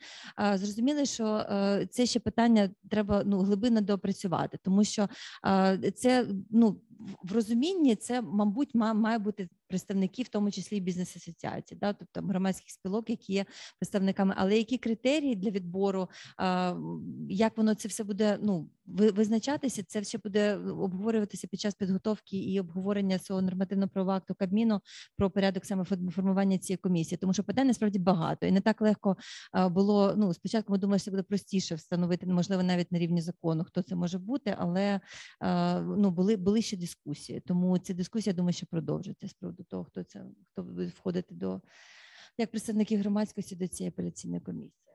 Це треба буде обережно продумувати, тому що, наприклад, одна з пропозицій вордінгу, там які яку пропонувала одна поважна бізнес-асоціація, яка створена у формі асоціації, конкретно, тобто об'єднання суб'єктів господарювання, просила напевно дуже потурбувалась про себе і просила обмежити це громадськими спілками і громадськими організаціями. Тобто, сама б туди не попадала, не потрапляла. Тому не знаю, чи то через поспіх це було зроблено, чи чи, чи свідомо, але і такі ситуації також бувають. На жаль, ну це це відповідно затверджує Кабмін. Тобто, ще ще немає чіткого бачення, як це буде. От конкретно по цьому питанню нам принаймні невідомо. Можливо, вже хтось його сформував, буде доносити. Добре, ще питання у нас, які є з залу. Я вже буду залучати людей. І перед тим ще одне маленьке питання. Дивіться, у нас є положення і перелік е, видів діяльності, да, які у нас в законі, і як вони будуть співмірні з кведом, тобто як це пояснювати, так і по-друге, чи має це ну, чітко прописано в статуті, так? тобто як як основні види діяльності, от такі перше питання. Я тобі ще тоді передам.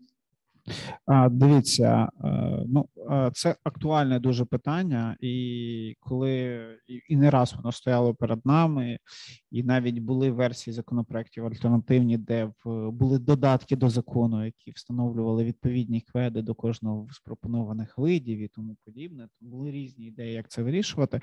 Очевидно, що закон не може оперувати там кведами, які визначені підзаконним актом, так класифікатором і. Крім того, квет ми теж переробити не можемо, тому що він у нас уніфікований там з європейськими документами і так далі. Ми не можемо його суттєво змінити. Тому у нас склалася ситуація, що є види діяльності, які повністю відповідають тим чи іншим кведам, а є ті, що ну, відповідно є всього на всього частинку одного кведу або змішать ну, навіть міксом декількох кведів потенційно, чи в, в залежності від ситуації підходить декілька кведів. І пряму відповідність досягнути було неможливо при тому рівні деталізації, який тут е, був необхідний з точки зору мінцифри, як е, не знаю, як впроваджувача цієї політики. І е, тому.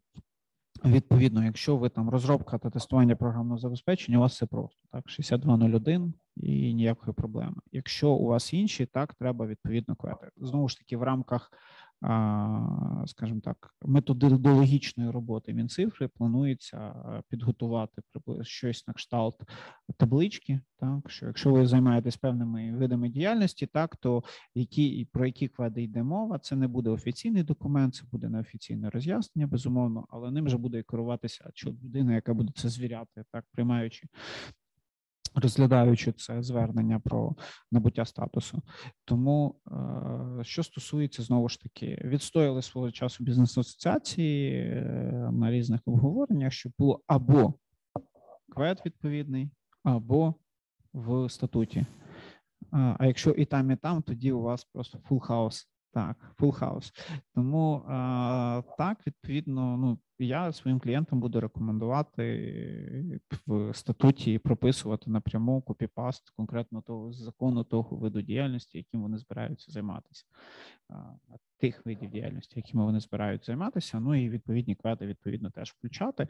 Але якщо їх дуже багато, ми ж з вами знаємо, що кведи в реєстрі не, не дорівнює. Ну нас не обмежують, не обмежують. Ми можемо займатися іншою діяльністю. Мене питання про е, Кравчук Анна, патентно-юридична агенція Синергія. Е, питання стосовно права інтелектуальної власності за їх контракт. Е, яка була ідея стаття 24?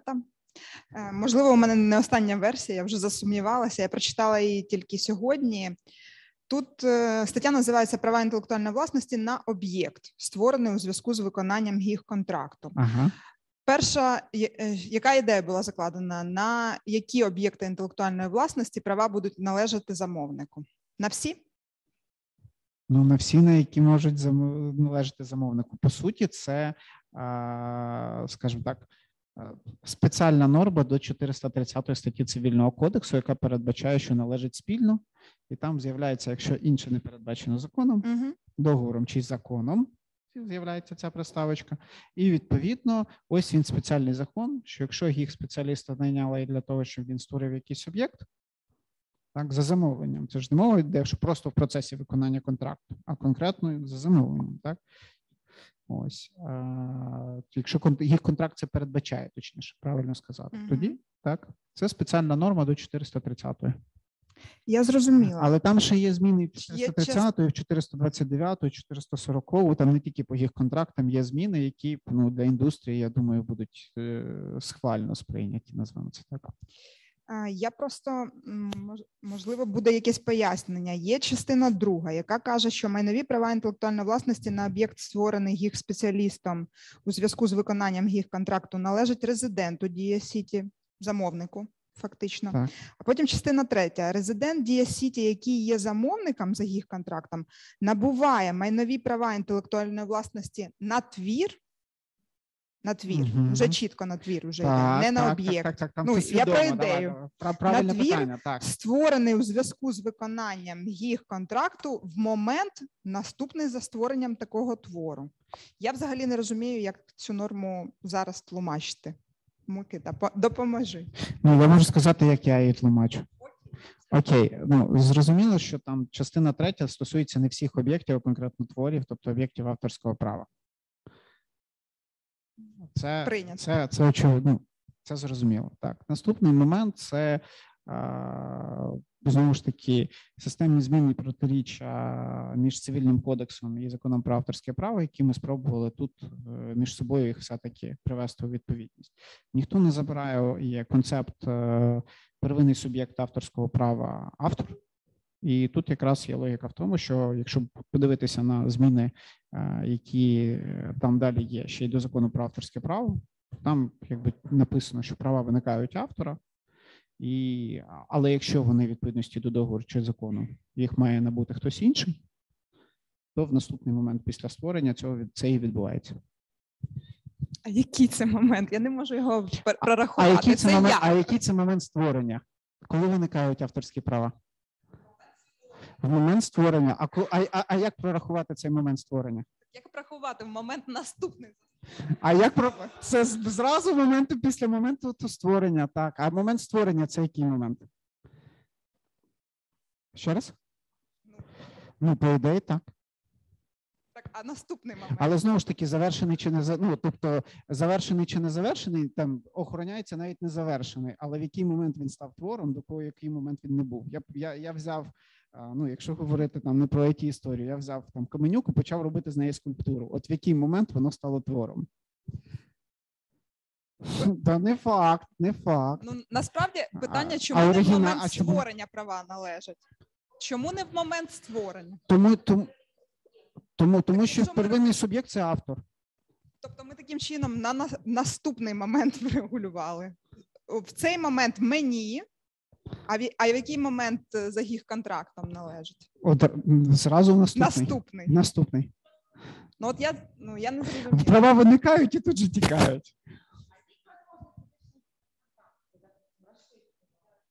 Ні, ну звісно, це в контракті можна уточнити, але ідея була така, щоб не паритися з контрактами, наскільки я зрозуміла, і зразу за замовником зафіксувати, що права належать на йому на твір. При цьому, Момент при цьому, не, при цьому не, не відмовившись від концепції, що автор є первинним суб'єктом, і права майнові права, так само як не майнові, виникають саме у нього. Все, я І зразу ось Дякую вони виникли і тут же відійшли. Так Дякую. Можна Я- Ні, ну, ні, ну. Я, Ну, до речі, дочиталася до того, до чого я з 2004 року е, не дочитувалася, а от зараз дочитала. Четвертий рік це дата прийняття цивільного кодексу. Ні, Права інтелектуальної власності на об'єкт. Що це таке? На об'єкт інтелектуальної власності це мені зрозуміло. А от що таке об'єкт? І це прописана норма. От якби вона Це була прописана майнові права е, інтелектуальної власності на об'єкт інтелектуальної власності, то зрозуміло, що це на всі об'єкти комерційна таємниця, винахід і так далі, там за їх контрактом. Але я перевірила, це м, як копія 430. 430. Да, да, да, да. До речі, у нас з цього приводу теж були дискусії сьогодні з колегами, і продовження, скажімо так. Е, Закон передбачає внесення змін, певний ряд е, норм, е, що регулюють права інтелектуальної власності. Ми, по-перше, не- зовсім зрозуміли там, що саме змінилося, так тому що ми співставляли, співставляли, і там було Можу тяжко розказати. Питання. Але саме критичне стаття 430 цивільного кодексу передбачає, що там виникає право власності спільно за замовником і за виконавцем, Угу. якщо інше не передбачено договором. Да? Далі ми говоримо, що те, що воно належить замовнику з наступного моменту, передбачено законом. Тобто, в мене ж одразу виникає практичне запитання: я повинна в їх контракті передбачити, щоб все ж ну продублювати цю норму, чи як вона буде працювати? 430 стаття цивільного кодексу це загальна норма, яка стосується різних об'єктів е, інтелектуальної власності. Вона не в главі про авторське право, вона в загальних положеннях. Ось і вона наразі якби безжальна. Так, вона говорить спільно і все. Е, І крапка. Тепер ми йдемо далі. Е, У нас е, є дуже схоже 429 про службові твори. Так, ми маємо інше абсолютно регулювання в спеціальному законі в статті 16 по закону про авторське право, де говорить, що роботодавцю. І ми маємо судову практику, яка сказала, немає цієї статті після того, як цивільний кодекс прийня- прийнятий. Ми взагалі не бачимо її там як вимурали. І є багато інших ще нестиковок між цими чудовими двома нормативними актами цивільним кодексом і законом про авторське право та суміжні права. Тепер що ми отримуємо? Ми отримуємо достатньо складну логіку, але тільки в такому вигляді її допустили, скажімо так, ці зміни. Отже, 430 стаття говорить, що спільно, якщо інше не передбачено договору, там з'являється або законом. Відповідно, якщо десь в законі є інші випадки, да, да, в перехідних положеннях. Тепер 440 статті, яка стосується а, виключно об'єктів авторського права, тобто творів, з'являється інше передбачене законом. І там написано, що майнові права інтелектуальної власності на твір, створений у зв'язку з виконанням, перепрошую, частина четверта нас нас цікавить. Майнові права інтелектуальної власності на твір, створений за замовленням, належать замовнику, якщо інше не встановлено договором або законом.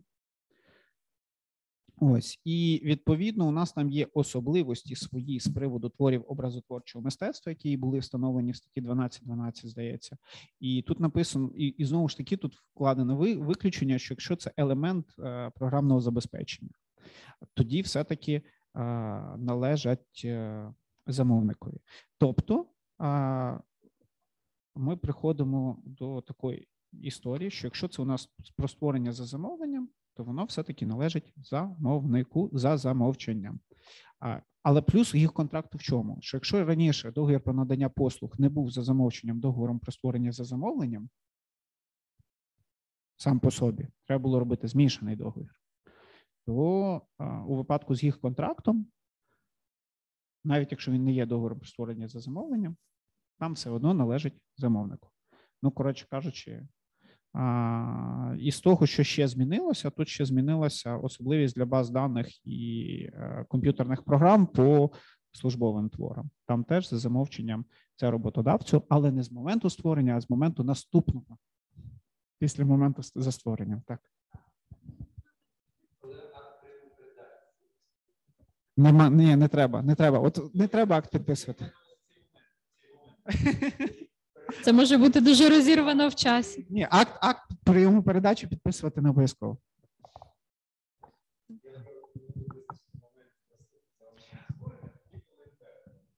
Аня, цікаво, цікаво, що ти не пам'ятаєш, тому що ще, по-моєму, в 2014 році ми активно цю тему обговорювали на одній з конференцій. А, ага, добре. Добре, добре.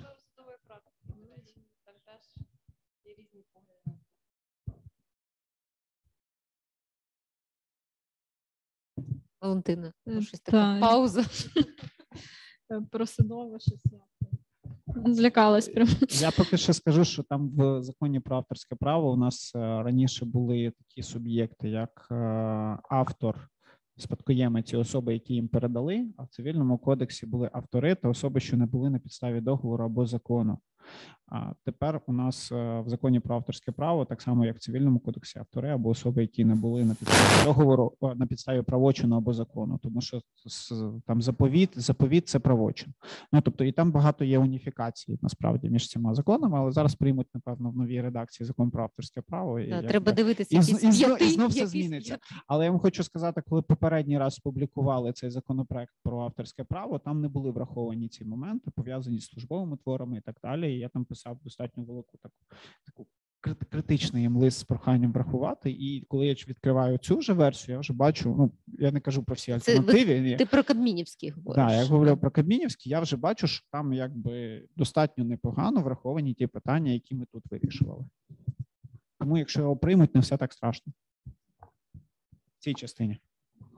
Дякую. Е, я б хотіла ще до одної частини перейти питань які були популярні, які як е, велика така плюшка для ринку, типу елементи англійського права. Для мене це звучить трошки дивно, тому що так нам, типу, нам щось подобається в іншій е, правовій системі. Давайте ми це інтегруємо в нашу правову систему. Типу, мені подобається твоя нога, давай її прикріплю до себе. Трошки так воно виглядає, тому що наша система ну трошки по-іншому працює, і тому хотілося б почути вашу думку, як ем, як ці елементи англійського права мають працювати в рамках іншого права. Ем, можливо, якісь рекомендації. А про які саме елементи англійського права зараз питання?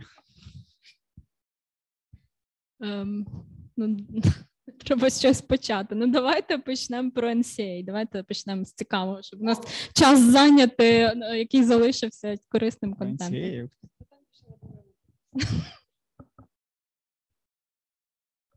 Як ем, прокоментуйте, будь ласка, як має працювати NCA? Чи це буде тільки в цьому законі, чи будуть ще якісь допоміжні, чи буде змінюватися якісь норми в інших законах?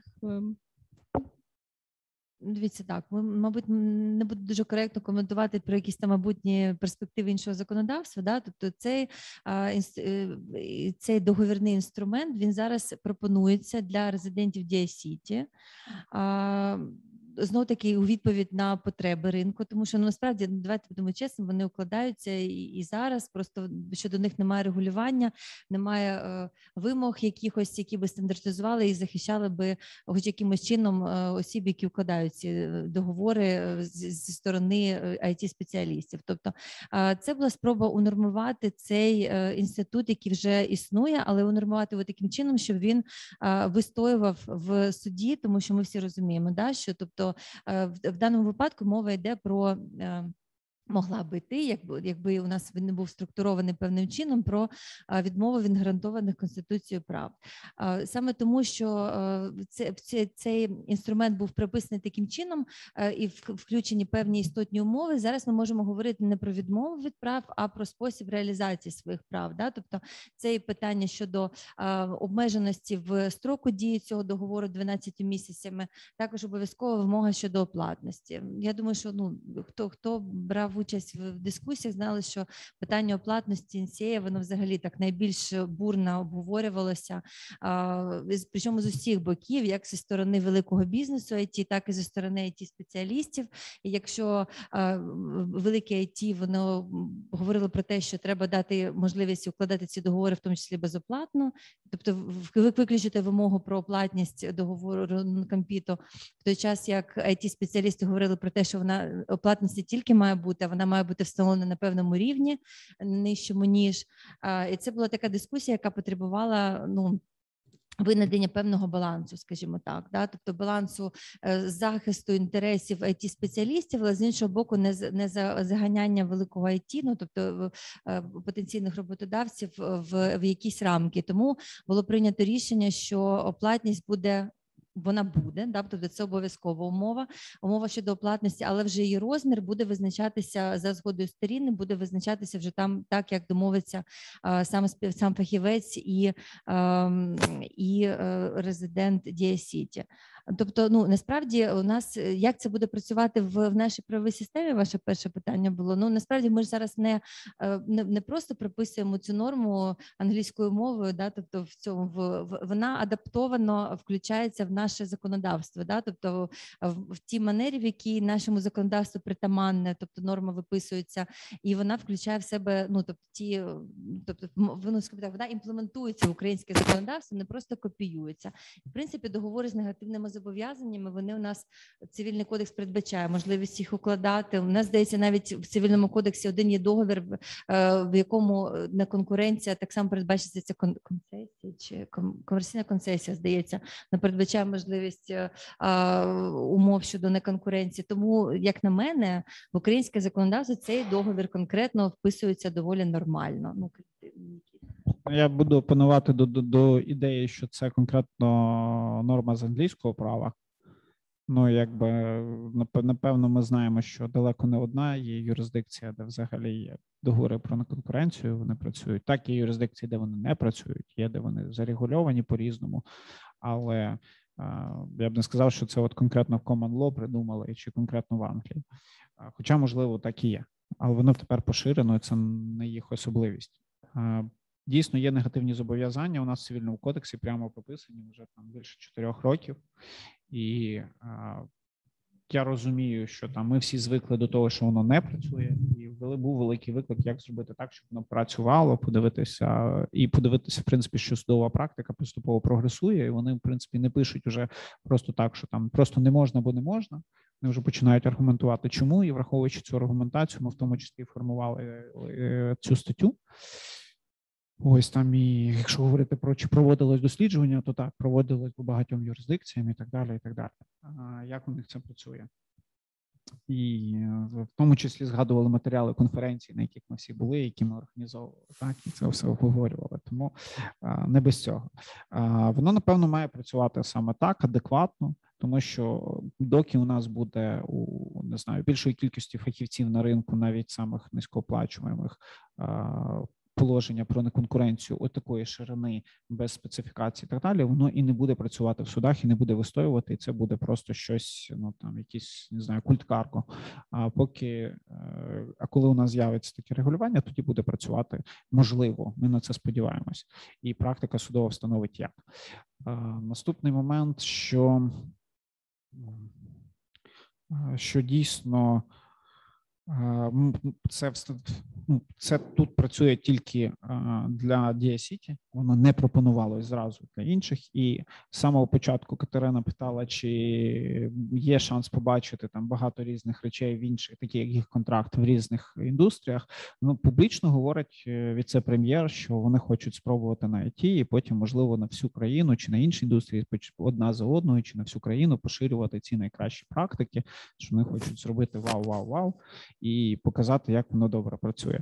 Ну але це вже знаєте, це вже сторону політики і гасл. Я не знаю, чи це буде, і я точно мені точно невідомо про поширення цієї норми, куди поза межами Діасіті. Проте я думаю, що там є аналогія права, і потенційно завтра суди можуть на це подивитися. А от е, з'явилася оця от можливість ну, обмеження строку, зобов'язання не пізніше спливу 12 місяців. Це також, ну тобто, бралося якась там така середньозважена, якась е, обґрунтований строк, протягом якого що там змінюється, змінюється да, після розірвання відносин це вже просто зміна там знань, тобто втрата відповідних навичок. Е, що це може бути? Тому що ми розуміємо, що протягом, якщо у нас строк зобов'язання, да там ми розуміємо, що 12 місяців, до прикладу, людина втрачає можливість там реалізувати свою там діяльність, да там в, в тій категорії, де вона вже була фахівцем. Тобто, якось це ну я мабуть, Нікіта може додати з приводу того, як це було з самого початку. Логіка була, але коли ми вже підключилися до цього законопроекту, ми аналізували практику міжнародного використання цього інструменту. Так, от там логіка завжди така, що там, де там, де ці договори дозволені, вони мають виконувати критерії там певної розумності, да, тобто розумності по строку, по території і так далі. Найчастіше те, що ми бачили, обмеження по, по строку було 12 місяців. Тому для нас це виглядало доволі логічно корисно, і ми це якось ну, прийняли як ну таку нормальну практику. Можливо, Нікіта, у вас якісь були інші міркування, коли ви е, це ж стосується конкретно. Ну ну це я розумію, так це стосується а, конкретно зобов'язань з неконкуренції фахівців. Так, а не в принципі там між компаніями і так далі. І для для так, так, і якраз для цієї сфери воно в принципі є а, якраз ота ота норма, яка виходячи там з різних обґрунтованих гіпотез, має має вистояти в українському суді. Ну, тобто е, фактично ну, відсторонення від може там від основної виду діяльності воно компенсується тими матеріальними благами, які він отримує за підписання такого зобов'язання. Ну і скоріше за все, все таки за ці 12 місяців він почне себе задіювати вже в е, якійсь іншій суміжній сфері дозволеній, і вже буде менше ризик того, що він буде конкурувати, в тому числі. Ну Далі, ну там приблизно така логіка була у тих, хто не не юристів, які на це дивилися Окей. більш широко.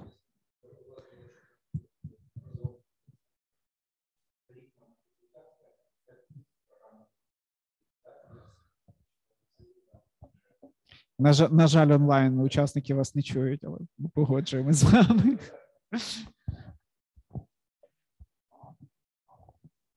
Так, колеги, ми бачимо, що втомилися, чи втрачаємо вже темп, чи вичерпалися всі питання, тому що Ні, питань ще так... багато. Да, да, да. Давайте тоді, може, так, Анна Валентина, давайте. Е, так Так, який у нас план? Ми завершаємо, чи ми можемо Ні, далі чому? ще одне Ні, дихання? давайте, ну, слухайте, така можливість. У мене є. ще година, наприклад. Чудово. Давайте. Потім перерва на в 10 хвилин і можна продовжити. Е, так, формалізм. Давайте тоді. 26 стаття. Договір про незголошення. Я процитую, якщо можна, тому що тут е, люди двояко трактують.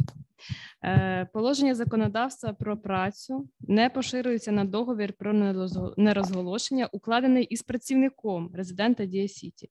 Турбує питання юристів громадськості, е, чому положення законодавства про працю не розповсюджується на NDA з працівником резидента Дія Сіті. А, відповідь, навіщо це робилося? Ну, то, то, ну, я просто знаю, знаю відповідь, звідки воно взялось. Так? Воно взялося звідти, що гіпотетично відносини щодо нерозголошення а, з працівником а, регулюються трудовим законодавством. Гіпотетично. Так? І гіпотетично положення про те, що а, не можна погіршувати становище працівника порівняно з визначеним закон, законом, кодексом закону про працю, відповідно, є недійсними. І ми приходимо до того, що не можна ні штраф встановити, ні якісь особливі вимоги до нього і так далі потенційно. І щоб це перестрахувати, конкретно от в дії є отака, отака цяця. Щось дуже Отака, складно. отака Давайте ідея тепер перейдемо до практичної реалізації. Тобто, е, е, що це нам дає на практиці? Да? Е, Ну, по ідеї, нам це дає можливість. з працівником, е, будучи резидентом Дія Сіті, я можу передбачити штраф. Чи Ну, наприклад, передбачити От, штраф. От. Ну, от я запитаю, що ще? І не боятися, що він буде недійсний, не non-enforceable, да, в зв'язку Ага. з тим, що це врегульовано трудовим законодавством, і є отака от норма. Зрозуміла.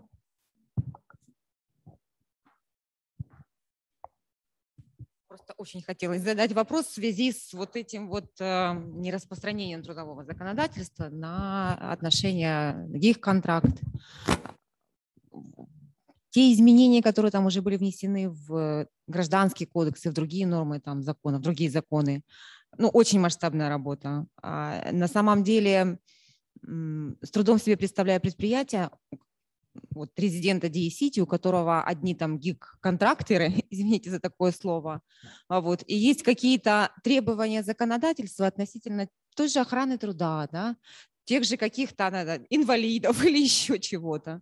Вот. И было ли, а, был ли анализ всего массива законодательства, которое необходимо изменить для того, чтобы все-таки предприятия к нему не прилетали какие-то требования да, и а, обвинения в нарушении закона, не было никаких э, штрафных санкций, никаких негативных последствий. И я думаю, вот этот вопрос по поводу все-таки нераспространения на NDA, наверное, тоже где-то связан с тем, что ну, трудовое законодательство, работники должны э, соблюдать нормативные акты, которые там на предприятии. Зачастую они касаются неразглашения конфиденциальной информации и так далее и тому подобное. И если предполагать, что контракт а, не регулируется трудовым законодательством, значит, эти сотрудники не должны правильно ли я понимаю, не, не изучала текст закона, да, что они не должны руководствоваться внутренними локальными нормативными актами, а, не распространяются на них требования.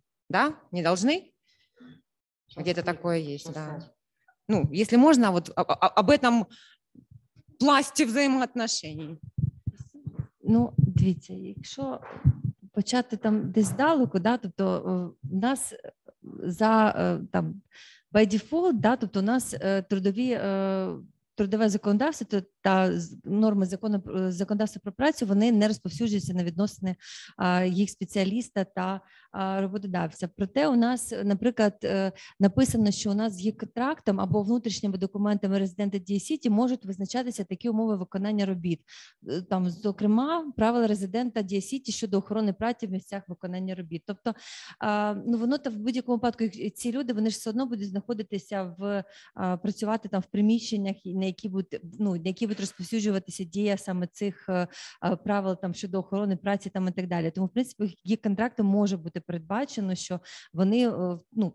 Шляхом так посилання, наприклад, в цьому їх контракті, що вони на них розповсюджуються. Тобто є багато виключень із законодавства про працю, про охорону праці в прикінцевих та перехідних положеннях. Тобто є багато карваутів там зроблених, але в принципі, е, ну там воно на стику знаходиться, скажімо так, і тому там треба просто дивитися про те, яким чином у нас виписаний гік-контракт, тобто і там в гік-контракті може бути, наприклад, написано що здійснює посилання, що там умови там трудового розпорядку там розповсюджується на момент, коли їх спеціаліст перебуває на е, території в приміщенні їх е, резидента Дієсіті, на нього розповсюджується. Він там має їх виконувати, да, тобто шляхом посилання. Тому тут треба кожне кожні ці моменти треба дивитися, як вони у нас виписані в законі, і е, так само як вони е, екстрапольовані в їх контракті, скажімо так, я б так сказала, мабуть.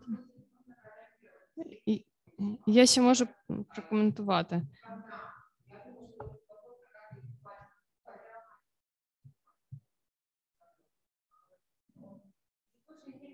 Ну,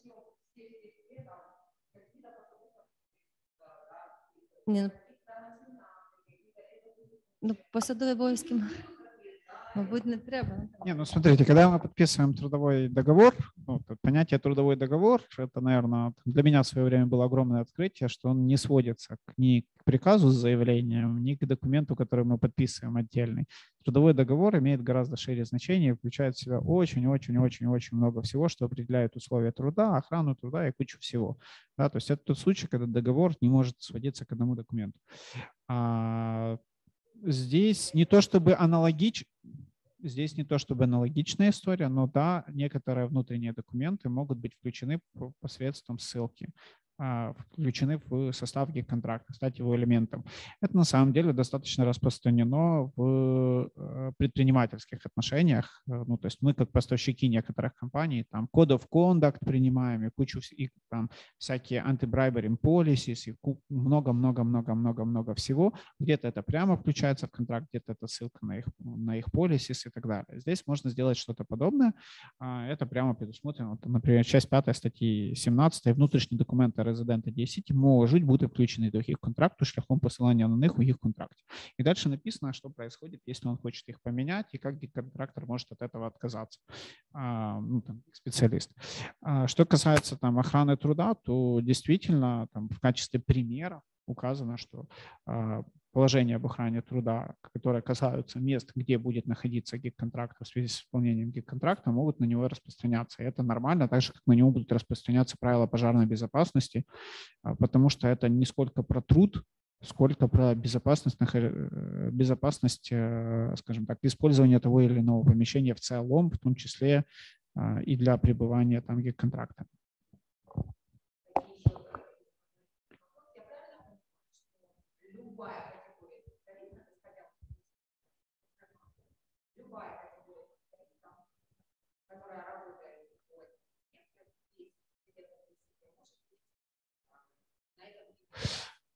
Вопрос был в том, а, вопрос был в том, какой специальности люди могут э, быть э, исполнителями по гиг-контракту. Ограничений в законе нет, но могут быть ограничения, связанные с другими законами. Ну, например, там, например, функцию главного бухгалтера не может выполнять гиг-контрактор, там, исходя из другого регулирования. Да, там. А, к руководителям тоже не может быть гиг-контрактор. А, например, опять же, исходя из другого регулирования что там еще есть какая-то там регулируемая лицензированная деятельность, которая тоже, опять же, там, адвокат будет, э, юрист может быть по контракту, адвокат будет, скорее всего, подписывать договор о предоставлении правовой помощи. И это будет уже некий контракт, ну и так далее. Я хочу прокоментувати, якщо дозволити з цього приводу. Треба, е, читаючи цей закон, це просто на власному досвіді. Уважно дивитися, який термін е, застосовано: чи працівник, чи гік спеціаліст. Тому що ця норма, да, чи фахівець. Да. Е, тому що ця норма, з якою ми почали цю розмову, так це от, е, розповсюдження трудового законодавства на NDA саме з працівниками. Тут не говориться про їх фахівців їх спеціалістів. да. Е, тобто е, резидент Сіті може мати працівників, їх спеціалістів і ФОПів. Тобто ми зараз говоримо про три форми.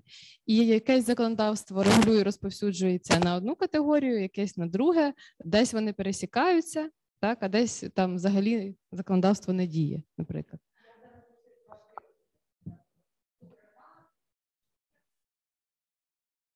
Це про їх спеціалістів. Так. А от про быть юристы, бухгалтери, тестировщики, менеджеры по продажам, все уборщики, все они могут быть их специалистами, там если одне они специалисты регулювання. в своей сфере. Так. І форми, і напишіть, що це їх контракт обов'язково. Тобто там розповсюджуються одні Ну, вимоги. опять же, там 1200 часть- евро не каждому из них должны платить. Это в среднем по предприятию, кто без Ну, ну, Ми спеціально підняли це питання, тому що багато в людей просто є е, ну, якби таке Правильно, питання, правильно питання, абсолютно. Е, Продовжимо чи будемо вже закруглятися? Як у вас настрій? Так, так. А можна, будь ласка, під, під, так, вам, вам передадуть мікрофон. А онлайн-учасники не почують. Можливо, це всім так мене чути, так? Е, Очевидно, насправді я не розумію, е, щодо набуття статусу резидента Дія Сіті е, потрібно відповідати, от здійснювати певну діяльність. І в нас є 11 пунктів передбачено в статті 5, а в 12 вказано інші види діяльності, визначені Кабінетом міністрів України. Це мається на увазі, що Кабінет міністрів може визначити додаткові види діяльності? Так, чи- абсолютно вірно. Це але норма. вони, але вони зараз не передбачені. Вони тобто, зараз не передбачені, тобто це можливість на майбутнє. на В- Так, в, в редакції, яка була прийнята в першому читанні, цієї норми не було, але потім було отримані пропозиції від двох, здається, депутатів щодо розширення цієї норми, можливістю включити в майбутньому. Ну тобто, ми всі розуміємо, там цифрова економіка дуже інновативна, швидко рухається вперед, і можливо, е, через декілька років е, вже е, ці ві- види, всі 11 пунктів, які зараз включені, вони будуть е, вже не, покривати всі ті сфери діяльності, які хотілося б покрити цим режимом. І саме для цих цілей було надано право Кабінету міністрів в майбутньому визначити додаткові види діяльності, які будуть відноситися до переліку кваліфікованих. І відповідно в нас це не будуть вноситися зміни в закон. Ні, а просто, Просто це буде постанова Кабінету міністрів. Так, так, абсолютно вірно. Так, дякую. Але там відстояли формулювання, в якому це має здійснюватися в порядку, встановленому законом про засади державної регуляторної діяльності. Тобто з обговоренням, з цим всім, з довгим процесом, тобто це не має статися за два дні, принаймні. Ну, це відстояли. Що? Ні, засади державної регуляторної політики там встановлює процедуру для регуляторного акту, і там, там така процедура, що і, е, як- якщо це, якщо хочеш її виконати всю по букві закону, то, то, то можна повіситись.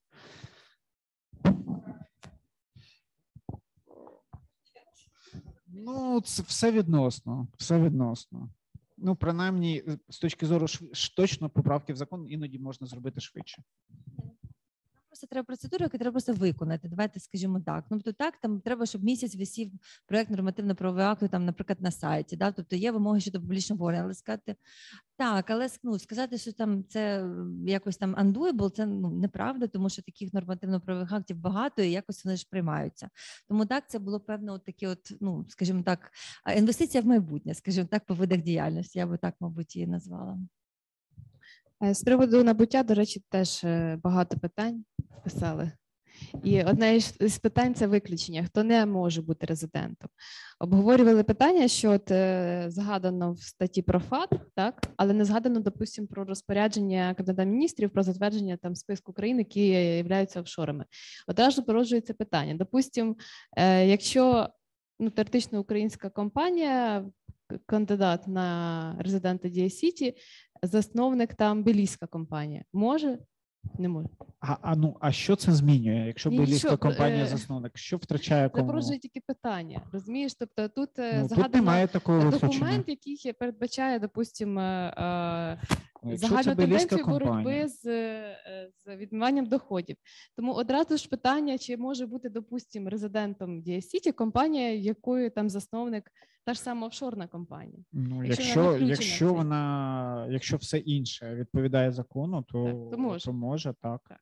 Але ж не забувай, там треба розкрити бенефіціарів, там треба подати корпоративну структуру. Ну і бути засновником це ж не значить е, стояти на фінансових потоках. Ну, Е, Дивно ну, тільки з при- цієї точки зору, що згадано ФАТФ, а не згадано саме розпорядження Кабінету міністрів е, про офшори. Ну тому що ФАТФ це набагато вищий список, і він іншого плану. Він ближче до санкційного скоріше, ніж до ніж до там країн, які мають е, низький рівень оподаткування. Назвемо це так. І ще питання з приводу втрати втрати статусу. Е, що ми робимо, якщо ми бачиш, вже це вже вивчила термін втрата статусу. Так. Вже не даремно. Ще пару годин. Я думаю, що буде зачитувати на пам'ять. Е, Втрачаємо статус резидента. Так і е, стаття 33 передбачає, що загальні збори учасників товариства мають припинити повноваження особи, яка здійснює функцію управління. Якщо функцію управління нас здійснює, допустимо, не юридична особа, як нам дозволено, так законом, а здійснює просто директор. Е, чи варто трактувати це так, що ми повинні ще додатково позбавити там повноважень директора саме в частині тільки е, що стосується дієці, чи, чи взагалі позбавити його повноважень? Дивіться, ну якщо я правильно розумію питання, можливо, неправильно підкоригуйте. Дивіться, стаття 33, вона говорить виключно про спеціальну можливість для е, резидента Дія Сіті обрати юридичну особу е, виконавчим органом, і саме ця юридична особа є особою, що здійснює функцію управління. Це її визначення стосується не будь-яку фізичну особу директора, а саме особа, яка здійснює функцію управління це юридична особа, директор. І тому, враховуючи, що зараз ця можливість є тільки для резидентів Дія-Сіті, е, то втрата статусу резидентом Дія-Сіті має Мати наслідком того, що ця особа втрачає е, право на е, те, щоб в неї була юридична особа-директор. Саме тому прописано, що у разі втрати статусу резидента Дієсіті особа, що здійснює функцію управління, тобто юридична особа, має бути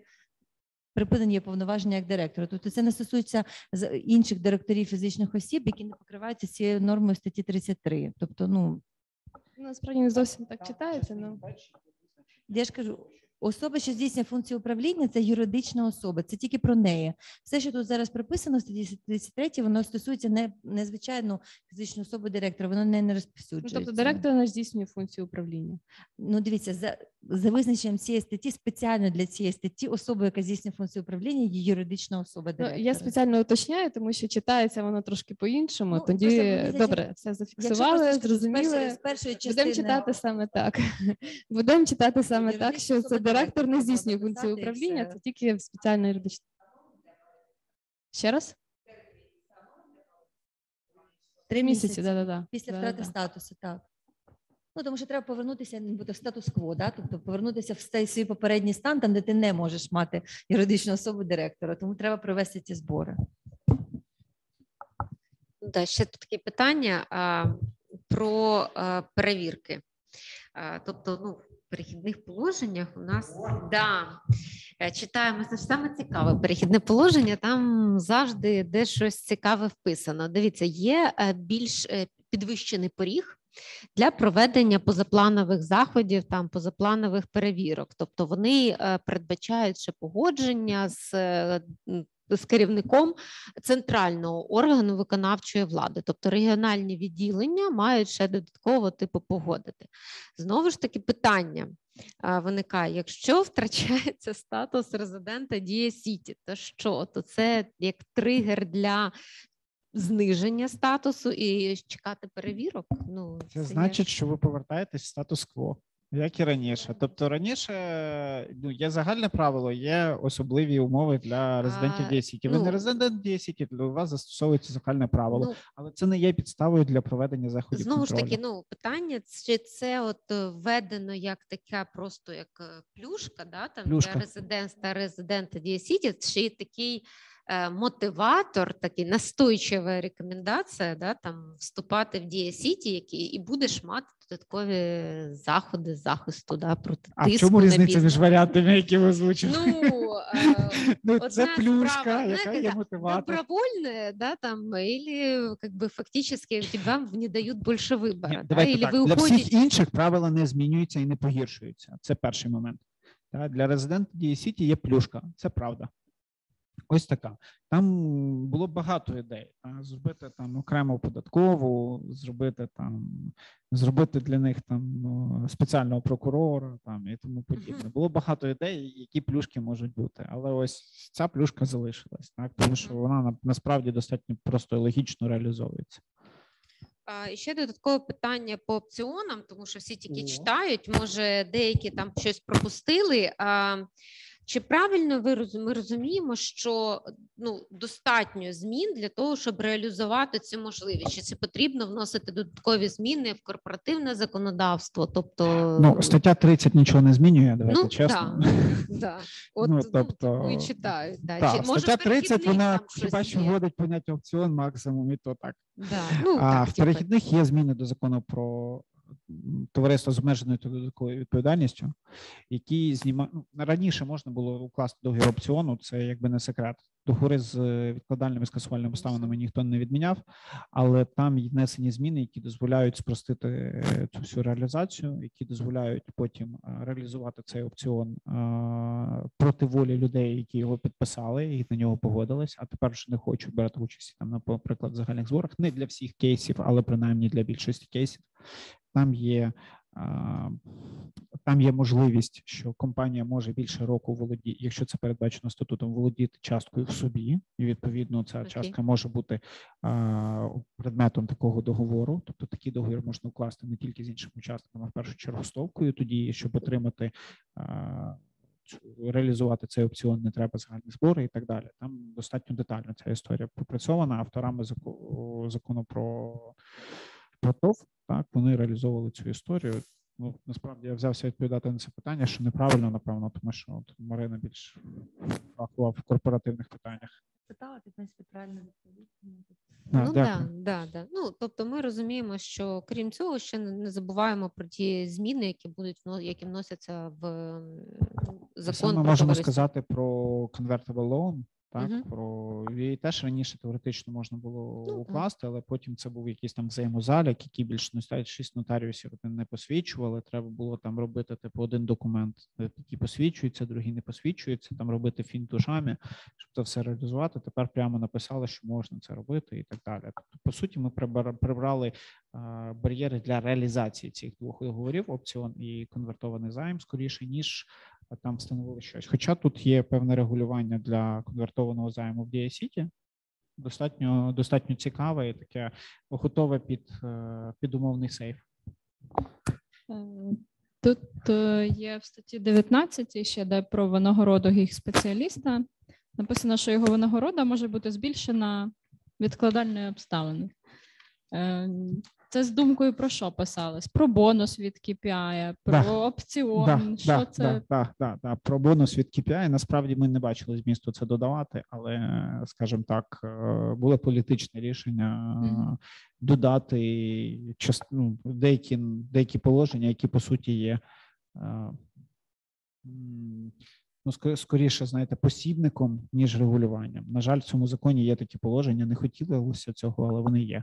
І це одне з них. З нами співпрацювали. Вони хотіли, враховуючи, що це такий новий звір, да, і хотілося побільше прописати, мабуть, того, що там можна, що він може передбачати. Знову таки, ну починаємо з вашого самого першого питання, да, що туди писати, що там має бути написано, яке воно є. Тому було таке побажання. В принципі, проблеми з включенням цих норм, ну якихось там юридичних, ми не бачили. Тому так воно трошки виглядає як інструкція по застосуванню їх контракту іноді. Тому, але ну десь так. Ну просто тут можна от деякі люди це трактували як підґрунтя для опціону, що типу в тебе ми тобі збільшуємо винагороду, відкладальна обставина там не знаю, досягнення якоїсь оцінки. Ми тобі це збільшуємо цю винагороду шляхом, можливо, не знаю, видачі чогось іще Ні, ну опціон, опціон теж можна зробити, але на, на підставі інших норм. Ну тут якби, хоча, в принципі, я не пам'ятаю, чи є у нас обмеження, що винагорода має бути саме грошима, але точно вам скажу, що мало вірогідно, що в податковому кодексі буде щось крім грошей за зниженою ставкою. Тому майте на увазі, що якби отримати акції під 19,5, я не думаю, що вони там будуть щасливі. А, до речі, з приводу податкового кодексу зараз розганяється, ну як розганяється, він вже розігнаний вже всюди, всюди, всюди. Всі обговорюють е, нестиковку по формулюванням між законопроектом податковим прийнятим в перше читання і цим законопроектом прийнятим як вже, вже підписаним Верховною Радою. А конкретно про базу нарахування ЄСВ для їх контракторів. На транспаранті, в принципі, піднято і досі декларується підхід до того, що у їх контракторів має бути база нарахування мінімальний ЄСВ. Ось і те, що там зараз один закон вже перейшов в іншу версію, а інший ще не перейшов в іншу версію. Через це виникла, скажімо так, така нестиковка, яку можна так трактувати, що базове нарахування ЄСВ для гіг-контракторів є вся сума виплати. Ну, якби за всією інформацією, яка є, при підготовці до другого читання, ця нестиковка має бути усунута, і відповідно те, що обіцяно, так воно має бути реалізовано. Ну сподіваємося, так і буде. Тому кожного разу, коли ми бачимо там які, якісь е, моменти, які у нас викликають сумніви, треба враховувати, що конкретно по цій позиції очікуваний результат це саме база нарахування з мінімальної заробітної плати, а не з усієї суми виплати.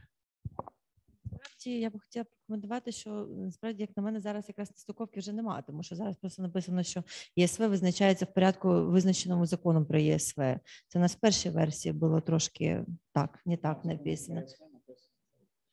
В податковому так. Ну тобто, це в першій версії законопроекту 5376 Там ще написано, що з нагороди їх спеціалісти на СВ нараховуються, але вже є рішення комітету, коли він рекомендував до до першого читання е, законопроект 5376, щоб прописати, що це має бути з мінімальною заробітною платою, так само як по працівникам. Тому там буде все чітко. Вони якраз пообіцяли, що вони таку Ну, це вже це в неї є рішення комітету. Коли є рішення комітету, там вже ну достатньо важко е, рухатися. Да. Тобто це вже є таке доручення. Да. Мене уповноважили задати останнє питання, заключне, да, і філософське. Я озвучую, чи задоволені ви результатом? Загалом, якщо взяти юридичну техніку, філософію, все інше. І які перспективи, на ваш погляд? Наскільки це ну, ми з Нікітою, коли от перші прийшли сюди і почали так само переглядати, ми з обоє один одному сказали, що вийшло непогано. Нам так здається. Ну тому що закон пройшов багато ітерацій, і насправді дуже пильна увага до нього, скажімо так, з боку індустрії, з боку експертів ринку, вона дала змогу його сильно покращити, на мій погляд, да, тому що там в дискусіях дуже часто народжується те краще ніж те, що колись хтось комусь з першого разу здається непоганим. Да?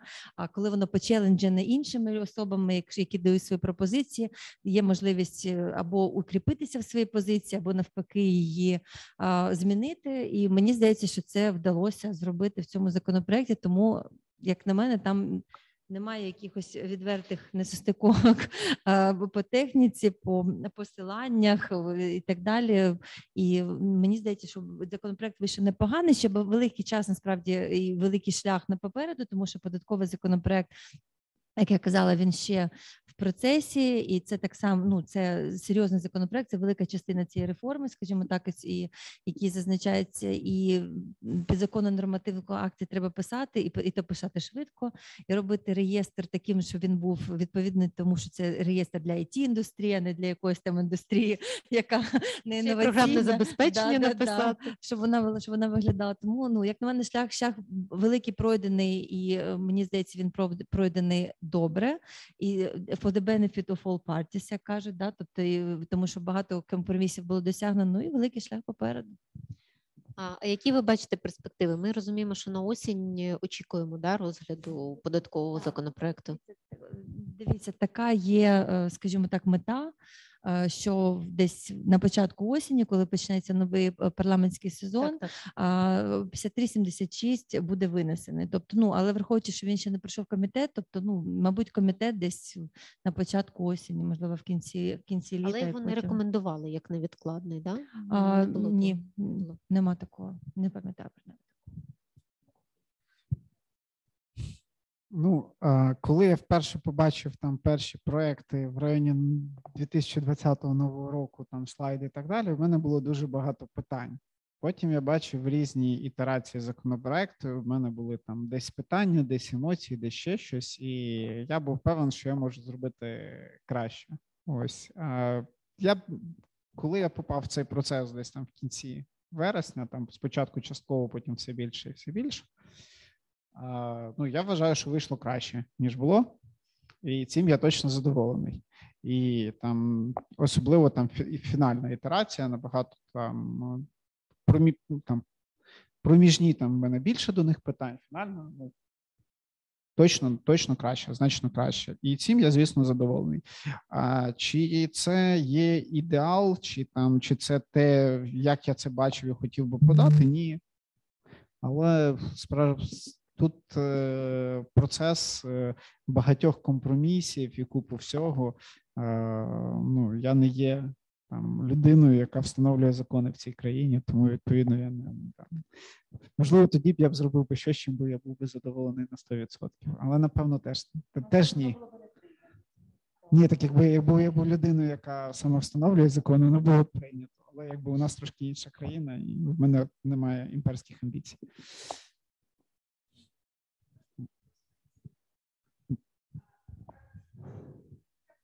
Тебя не слышат онлайн-участники.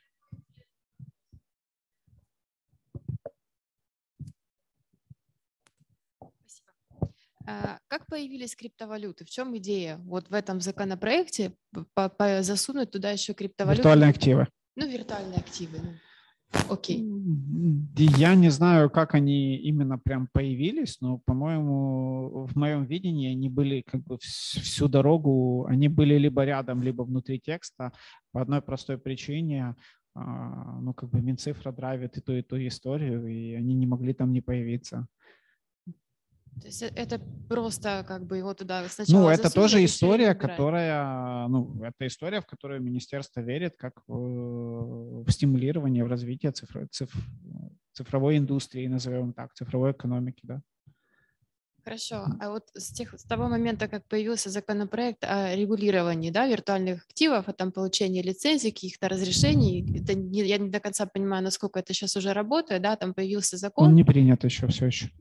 Вот, э, окей, предположим, что он будет в какой-то момент принят, да, то есть там есть какая-то разрешительная система, да. есть какие-то виды деятельности, которые подпадают под разрешительные, э, под, ну, под лицензии, скажем, да, под да. разрешение на деятельность. Как это будет сопоставляться, например, с, с деятельностью этих э, компаний, которые получили разрешение и являются резидентами DA-City?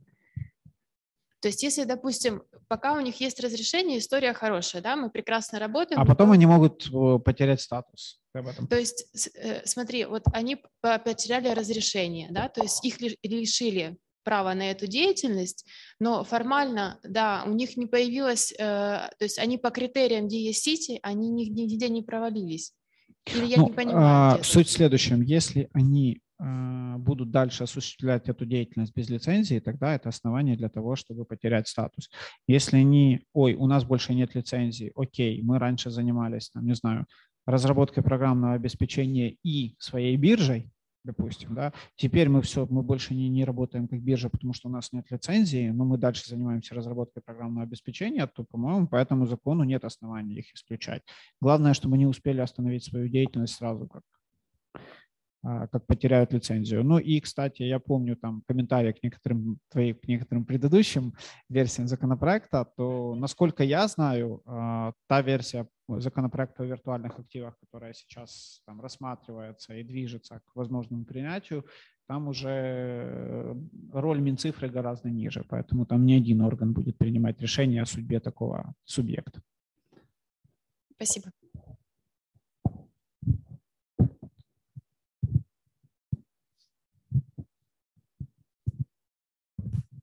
Так, ну я так розумію, що наступне засідання по віртуальним активам з осені. Це не ко мне. Ну, цікаво. Ну, це питання для обговорення на раді комітету. Добре, я дуже дякую всім, що зробили цей захід таким цікавим і насиченим. Я думаю, що для першої ітерації прочитання і усвідомлення цього закону ми для себе там отримали багато відповідей на питання. І дуже дякуємо Марині за те, що за ваш вклад і внесок разом з Микитою. Та тому що ну дійсно завжди можна щось удосконалювати, але ну для мене законопроектна діяльність це просто такий момент, коли треба для себе внутрішньо сказати стоп. Да? От тому, що е, ну насправді можна його там покращувати видозмінювати, і вдосконалювати просто безкінечну кількість разів. Тому треба свідомо собі розуміти, так на цьому я там вдоволений там і убезпечує, що мінімальні вимоги до, до законопроекту виконані. Тому е, я ми сподіваємося, що багато з наших е, якраз учасників отримали відповіді на багато питань. Я думаю, що залишайтеся і задавайте питання комітету, надсилайте нам е, питання. А може, якісь такі узагальнюючі речі ми підготуємо і надамо вже такому якомусь стислому форматі з урахуванням цього протоколу запису, який у нас є. Ну да, це о, знаєш, в цю скарбничку отих закладок подивитися на потім. Так, звичайно. Все, дуже дякуємо всім гарного вечора.